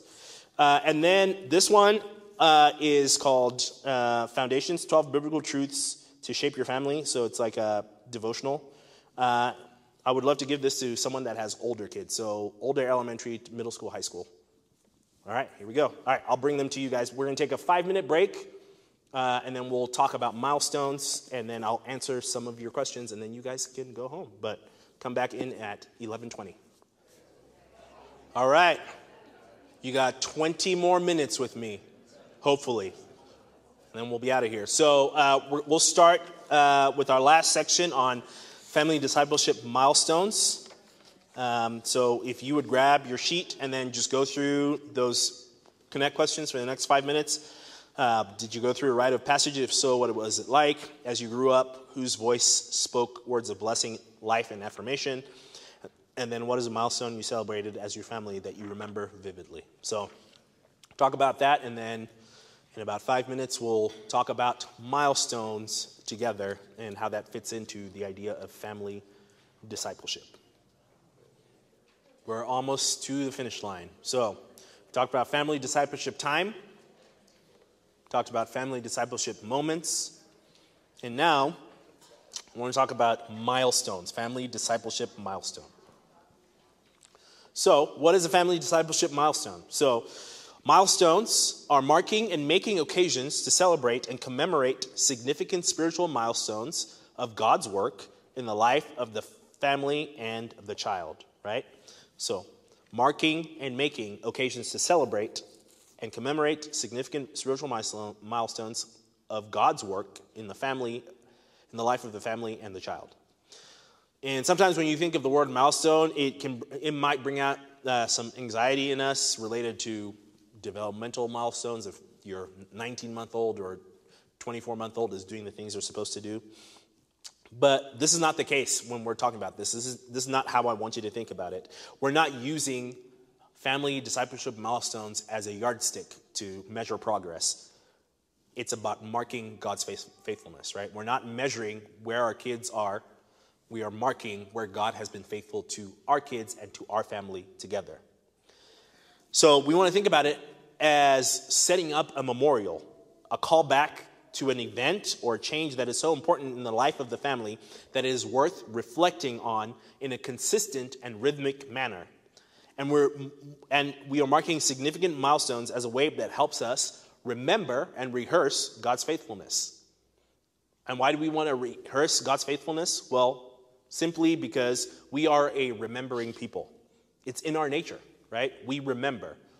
And some of the simple ways that you remember is, you know, photo albums. If you, most houses here, if I went to your house, you probably have a printed out photo album. You have pictures probably on the wall about significant times in your life, maybe your wedding or a Christmas picture or when a child was born, any of those things. We, uh, Facebook does a cool thing called Time Hop if anyone's on Facebook, because it wants to remind you hey, this is what you said 10 years ago. You remember this? Or this is an event you went to 10 years ago. You remember this? Our iPhones do that. If you have an iPhone, if you don't, uh, I will pray for you. I'm just kidding. Uh, but if you have an iPhone, they started doing this thing where it just takes your pictures without asking you and just makes like a video with music and goes, hey, remember March 2020? That was a doozy. Here's a picture. Here's, here's a here's a way to relive that. But because we're remembering people, even Apple understands that, that we want to remember things because if we don't put them in, our, in the forefront, we will forget, right? So, Scripture tells us so much about how we are remembering people. All through the Old Testament into the New Testament, God often called his people to establish memorials of his faithfulness and rhythms of remembrance so that their confidence in him remains strong. So they remember so that they remember to be confident in the Lord, right? They erected altars, they celebrated yearly feasts, and they uh, offered sacrifices as a way to remember that God had been faithful to them. And if we think about it, the, the, most significant and remembered event in the life of God's people in the Old Testament is them moving out of Egypt, the Exodus, marked by the Passover, right? It's the pinnacle event in the story of Israel's salvation, uh, redemption, and salvation from the uh, Egyptians, right? It's a defining moment and event for Israel. And God saves the nation of Israel and delivers them from slavery. And he tells them in Exodus chapter 12 that this is something that you're going to do over and over again to remember that moment where I saved you from the Egyptians, right? So it, it's a way that marks a new beginning. In uh, verse 14 of Exodus chapter 12, it says, This day shall be for you a memorial day, and you shall keep it as a feast to the Lord throughout your generations, as a statute forever. You shall keep it as a feast. So there's no end date, right? God's not like, you, you're going to do this for the next like two years and then we'll forget about it. As a statute forever to all your generations to remember what I did. Passover is a lasting ordinance for Israel to be remembered throughout all generations, and is a celebration and a commemoration uh, that continues to remind the Israelites of God's faithfulness. It calls them to mark those moments. And then in Joshua chapter 3 and 4, the Israelites, they are about to enter into the promised land. They're going to cross the Jordan River. And it's very much a recreation of what happened in Exodus as they crossed the Red Sea, right? Uh, they physically walk through uh, a body of raging water on dry land. Uh, they physically took stones of remembrance to erect something to remember what God had done as a visible reminder. And they did this why? So that they could tell the next generation the praiseworthy deeds of God to draw them into the story. And in verse uh, 20, I think of chapter 3, it says, Those 12 stones which they took out of Jordan, Joshua set up at Gilgal. And he said to the people of Israel, When your children ask their fathers in times to come, What do these stones mean? Then you shall let your children know. Israel passed over this Jordan on dry ground. For the Lord your God dried up the waters of the Jordan for you until you passed over as the Lord your God did to the Red Sea, which he dried up for us until we passed over, so that all the people of the earth may know that the hand of the Lord is mighty, that you may fear the Lord your God. Right? So, it's it, uh, Joshua 3, Joshua 3 and 4, a picture of what happened in Exodus chapter 12, 13, 14, right? And it's to people that were, Joshua, for example, remembers that because he was part of the first crossing. So we must know our place in God's story. What are we telling our children? Right? We want to be able to tell them what we know about the Lord. And in his last few days before the Passover, um, you know, we're about to enter Holy Week starting tomorrow. Uh, Jesus repurposed the Passover meal, right? Establishing a new covenant and giving God's people a physical, tangible, visceral way to reenact, to rehearse, and to remember his faithfulness together. So we gather and we retell that story. We rehearse the story. We recount our hope. That's why we tell the God, story of God's faithfulness in Advent, during Epiphany, during Lent, uh, during all these times in the historical church calendar where we are remembering and commending to one another what the Lord has done, right? We are a remembering people. An act of remembrance is not just a suggestion, it's a command, right? Because God knows that we are prone to forget. Like a sheep that wanders away, we will forget. And the result of forgetting the goodness of God is devastating every single time. So, you know, we have Exodus 12, 13, 14. 14 Exodus 14, uh, be silent, the Lord will fight for you. They cross the Red Sea. But we get to Exodus 32, and they forget. They forget what God did for them only a few chapters back. Moses has been gone for a little bit of time, and they decide, you know what, we're going to build our own God, and that's where we get the golden calf, right? Or in Judges chapter 2, they've crossed, Joshua has led them. It's just before Joshua is about to die. And it tells us in, in, Josh, in Judges chapter 2 that they had forgotten God. They stopped worshiping the Lord, they had become evil.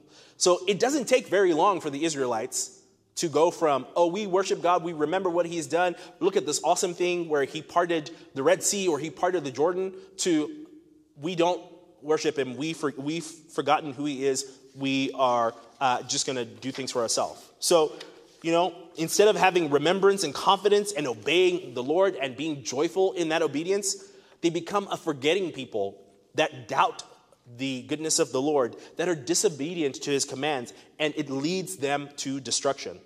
So we want to be remembering people. We're connected to what has come before us, and this is our history.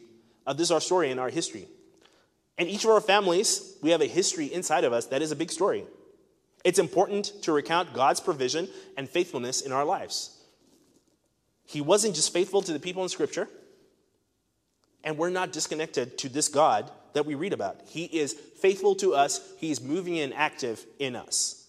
So that's why we want to set up milestones, because we are a remembering people, and it reminds us of God's faithfulness that God is who He says He is, and He always does what He says He will do. So, as we've done with uh, time and moments, let's look at how we can get a little bit more practical on milestones. So, there's two things to consider uh, when we talk about family discipleship milestones, right? We're marking and making. So the first thing is milestones uh, can be proactive and they can also be reactive, a lot like moments where we can be proactive and go out and get the moment, or we can be reactive and react to the moment when the question comes to us. That's the same with milestones. Milestones can be proactive. So we do two things. We make milestones, right? That's proactively. We make milestones. The goal in milestones is a rhythm of remembrance.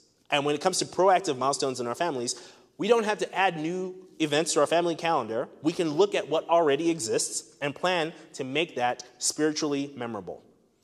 Low hanging fruit is birthdays. Everyone has one, everyone celebrates one, right? So we can take our birthdays and turn them into blessings.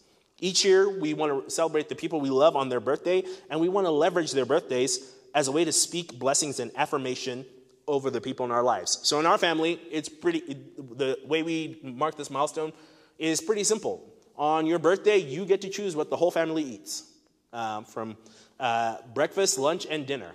You get to choose. Uh, sometimes it means we'll go out for at least one of those meals, but the other stuff you get to pick, and we're going to celebrate with you and, and eat those things. And then at dinner, everyone in our family goes around the table and they says they say one thing they love about whoever's birthday it is and encourage that person. So all our kids know it's coming up when it's someone's birthday. They don't love it yet because they feel like they don't have the words.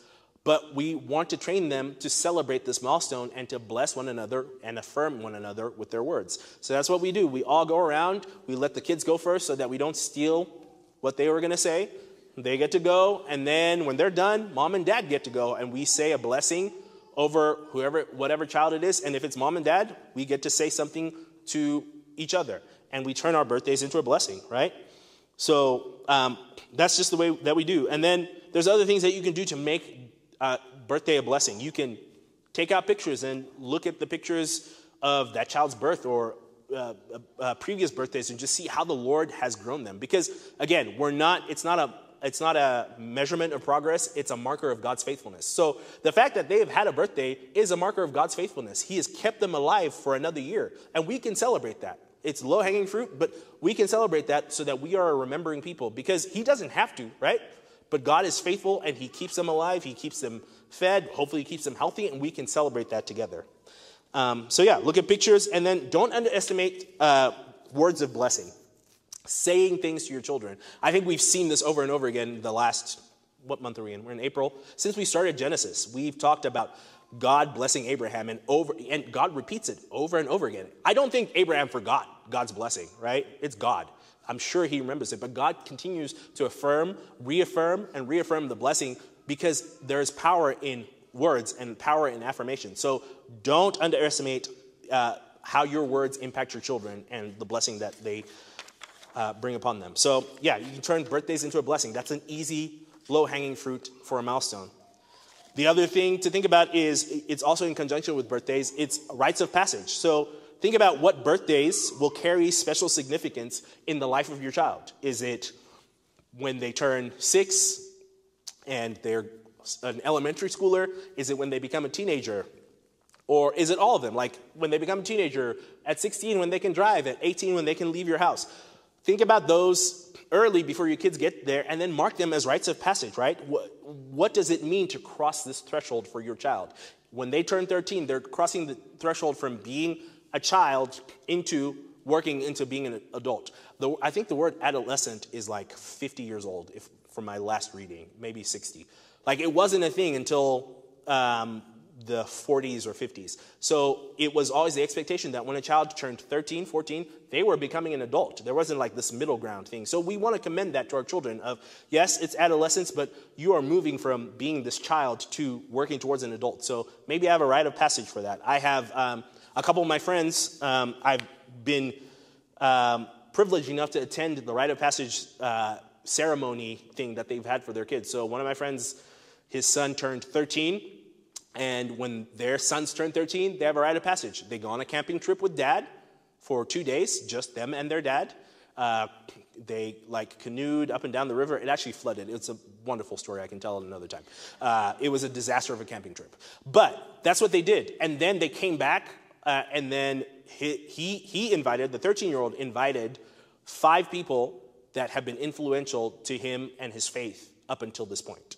And I for some reason, I, I, got to be one of them. It was amazing. Uh, I, I had been his Sunday school teacher in first and second grade. So for those of you that are like, do we have impact as uh, people serving in DSC Kids? You do. Like the kids will remember this, um, and uh, they, you make an impact. So just as a plug, I know you guys already know that, but this is this is how I got invited, and we just got to sit there. And his dad just said, uh, "We're going to do a ceremony. All I want you guys to do is write him a one-page letter and then read it to him." about what you've seen the Lord do in his life and what you hope the Lord would continue to do in his life, and then give him those letters. And his dad, I still talk to his dad. Uh, I, I, texted him like a couple months ago, and he's like, Yeah, he still reads those letters. He has those letters. They are really important and impactful to him. Uh, not, I'm not in his life anymore. He's learning to become a pilot. He's like 23. It's amazing. Uh, but the impact of that blessing has carried him over the last 10 years where he sees what the Lord's done in his life. So rite of passage is great. And then my uh, college professor, uh, for another idea for rites of passage, uh, for his 16 year olds, when all his kids, he had four kids, I think, when all his kids turned 16, they got to pick, I think, five people too, who uh, they knew from their community. And they got to ask them if they could spend a day with that person, going to work with them, uh, seeing what they did for work, how they interacted with their coworkers, and then ask them any questions that they wanted to ask them about life. So over the year of their 16th birthday, they would just pick somebody. And he told the story about like, I think his daughter, there was a lady that was a flight attendant that was part of their church that she was close to, so she picked her. Another lady was a doctor. So she got to sit in uh, the studio of an operating room and watch this doctor go to work and like lead these nurses and other people to, to uh, do the surgery, and then she got to fly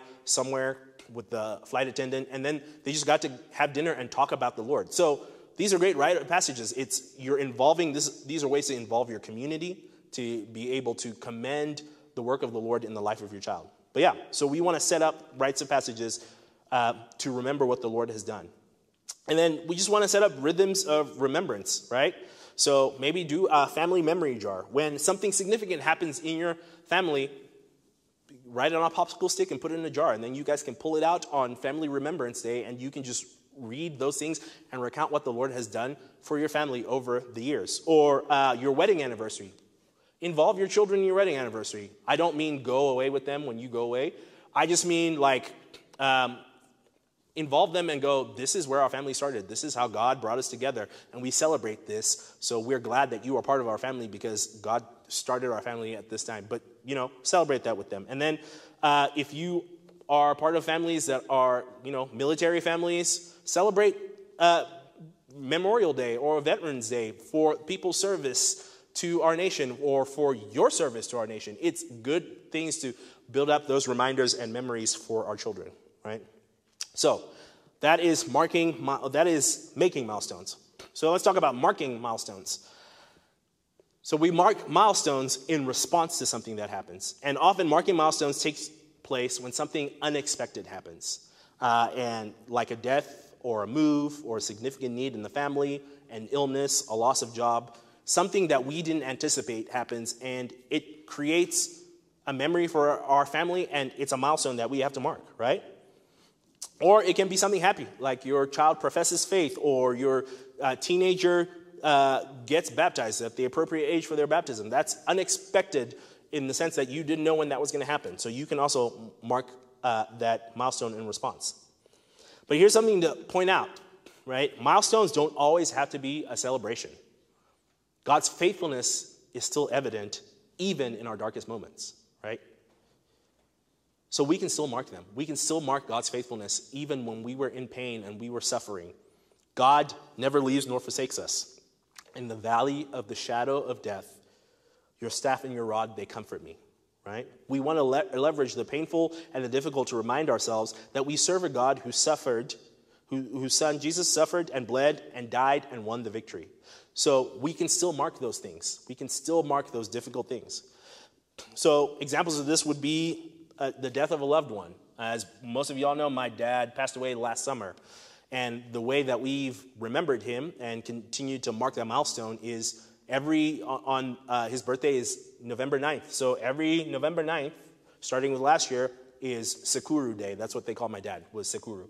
We just talk about him. We talk about what he loved, uh, how he loved the Lord, how he served the Lord, show my kids some pictures because my kids are really, I think my oldest and maybe my second will remember him, but the other two have no memory of him. So it's how we can keep the memory alive and mark that milestone of it's a painful thing that we have to remember, but it's a glorious thing to remember the faithfulness of the Lord and know that eventually we'll be together worshiping the Lord together. So you can mark a death in that way.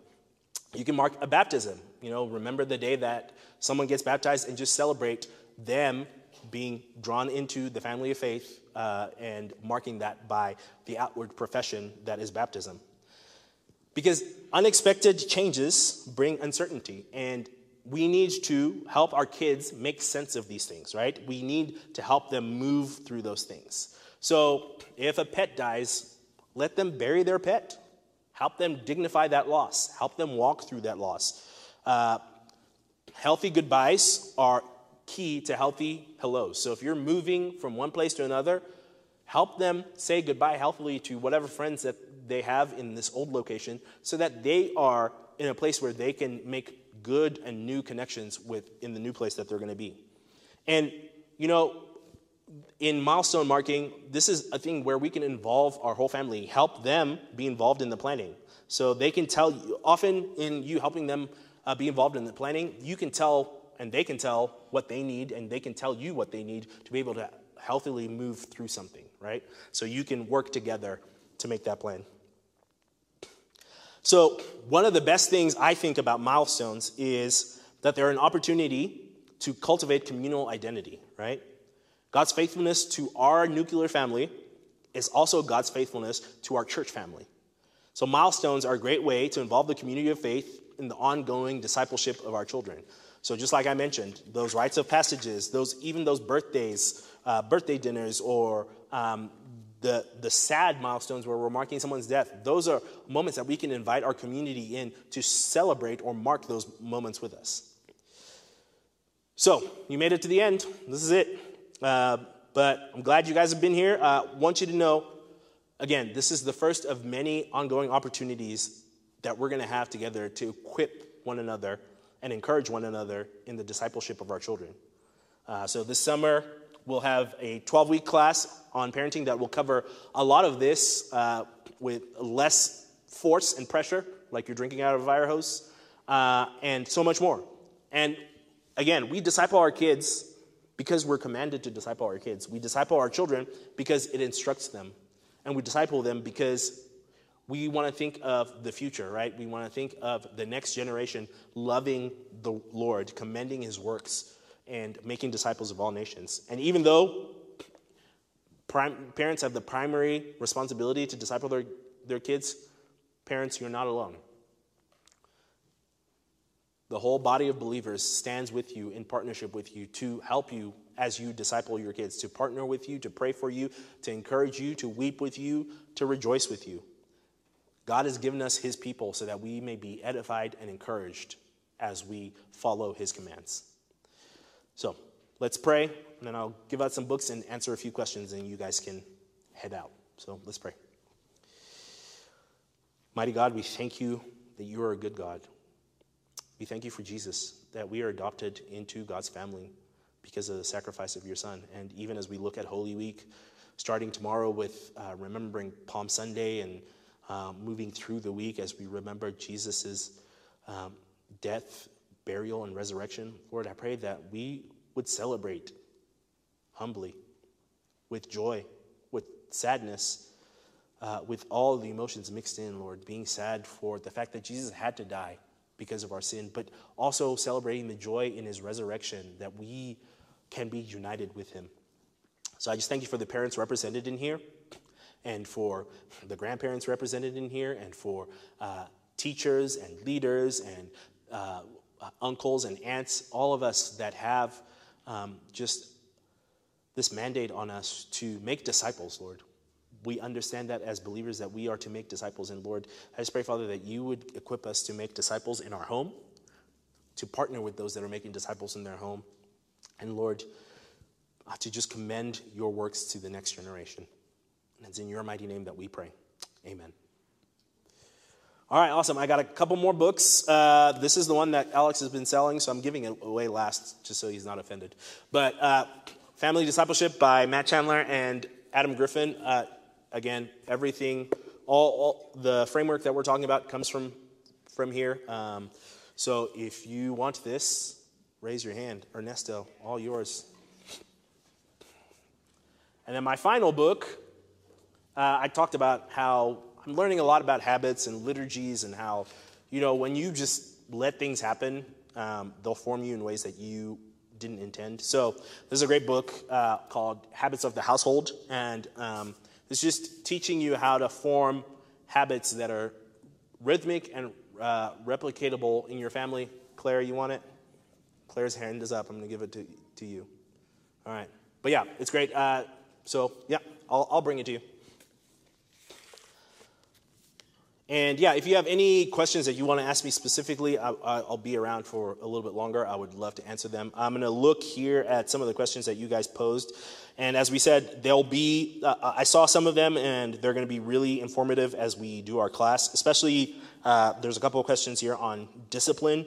Uh, we'll have a week on, di- actually, we probably have two weeks on discipline in the uh, class because it's really important to get those foundations right of what we mean when we say, when we talk about discipline.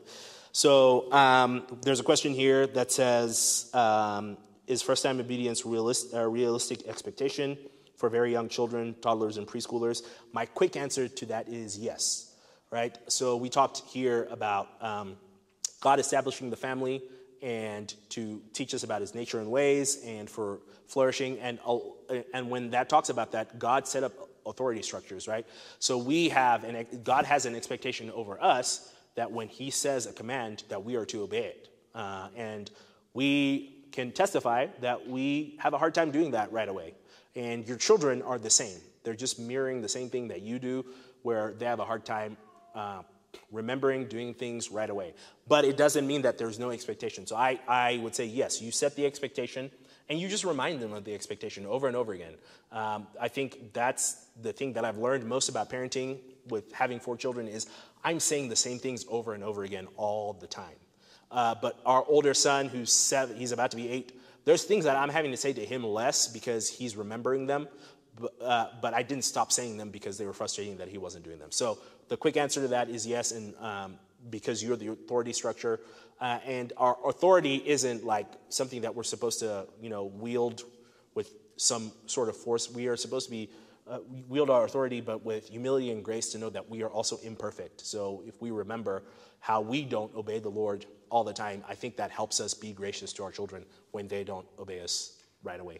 Okay, uh, and just as a help, like we in DSC Kids, one of our rules, I think it's rule number two, is uh, do uh, when an adult asks you to do something, you do it right away and with a great attitude. So I'm asking them to have a great attitude, even if they don't feel like they want to have a great attitude, because I want to teach them that that is the way that we respond to good, healthy authority. Is we respond to good, healthy authority right away and with a good and great attitude, because this is the authority that the Lord has placed upon our lives, and that is a good authority. So that's the answer to that question. Um, let me look here at the other questions. Um, to, okay. Uh, there's a question about how would you suggest modifying family dinner time uh, or family discipleship time when you have non-believers over for dinner, or do you? I would say I wouldn't modify it. Honestly, I think it's a good uh, it's a good way for your children to live out the gospel when you're doing that. So for them to be able to uh, share about the Lord to people that don't know the Lord. So um, I, I, think I would go back to what we talked about, making sure it's accessible, uh, making sure it's simple. So I, I wouldn't, if I have non-believers over, I'm probably not going to do 45 minutes, right, with them over. Maybe it's our 10 to 15 minute version. But you want to be able to give those non-believers truth, and you want your kids to be able to practice rehearsing the truth for people that don't know the Lord. It's the way that they're going to learn to evangelize too. So I, I would not modify it or remove it. I would just maybe make sure it's, it's simple and easy and to the point. Um, a question about when you read scripture as a family, do you read from the Bible or do you use a story or do you use story Bibles? Yes, is my answer to that question. So um, yeah, we do both, um, and I think it, it's all about being age appropriate for your children, right?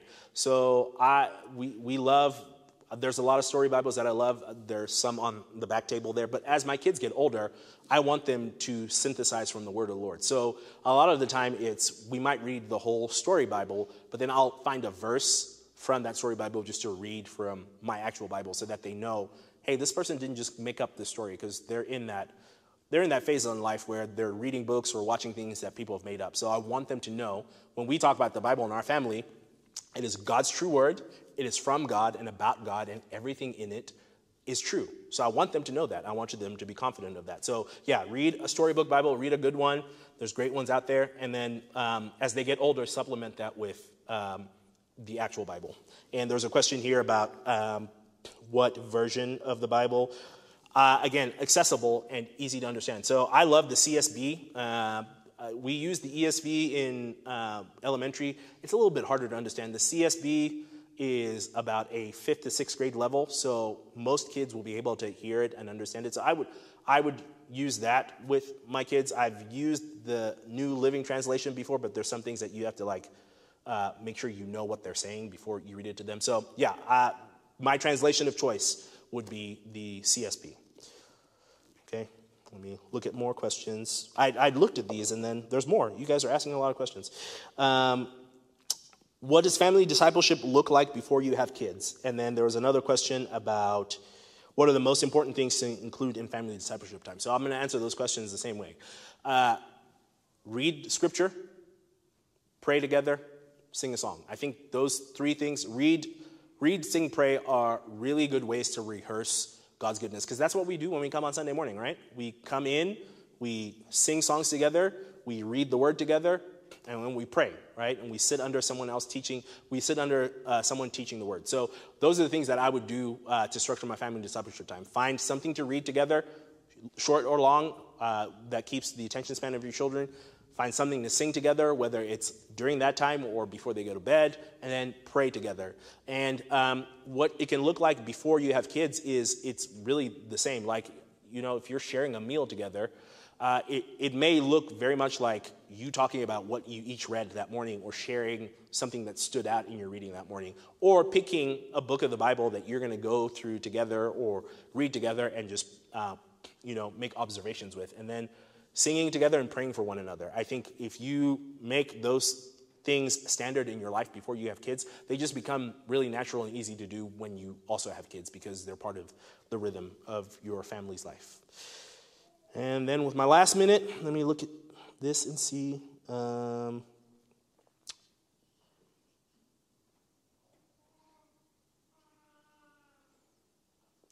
okay, and then uh, the last one that I want to talk about is how do you comfort parents who have been faithful to raise their children in the ways of the Lord, but their children still do not believe?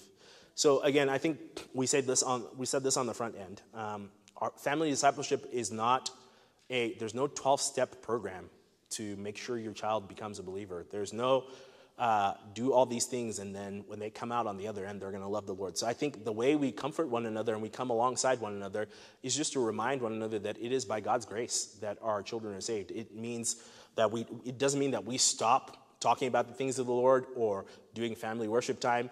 We just continue to do that because we are under uh, the Lord's authority and his sovereignty and his goodness uh, will draw those to him that he, he shall save. So uh, I, I have no other comfort than that, right? To know that I have no power to save, sorry, sorry, Chris. I have no power to save children on my own account. I have no eloquent words. I have no uh, amount of wisdom. Uh, them sitting, you sending your children to me or me sitting with them for hours and hours is not going to save them. So, what comforts us is knowing that it is a work of the Lord. It is for by grace you have been saved, and not as uh, not as a matter of works or by your own doing. Right? It is by the Lord's grace. So, I would just comfort them in and ask them to rely on the Lord, to trust on the Lord, to remember the faithfulness of the Lord for the moments where they weren't believers and they became believers, that the Lord can still work and will in that family's life. Okay? All right. And for the, I, have all the questions. For the rest of them, they will, uh, mo- most of them that I saw will be covered in our uh, parenting class. Again, it'll start in the first week of June, I think is when we have it scheduled. So we'd love to have you there. And then um, I will address some of those questions uh, in, in an email just to give you more information. But thank you guys for being here. Um, and so glad to share this responsibility with you to raise the next generation to know and love the Lord. Enjoy the rest of your afternoon. It's 1201. I'm sorry I missed it by a minute. All right.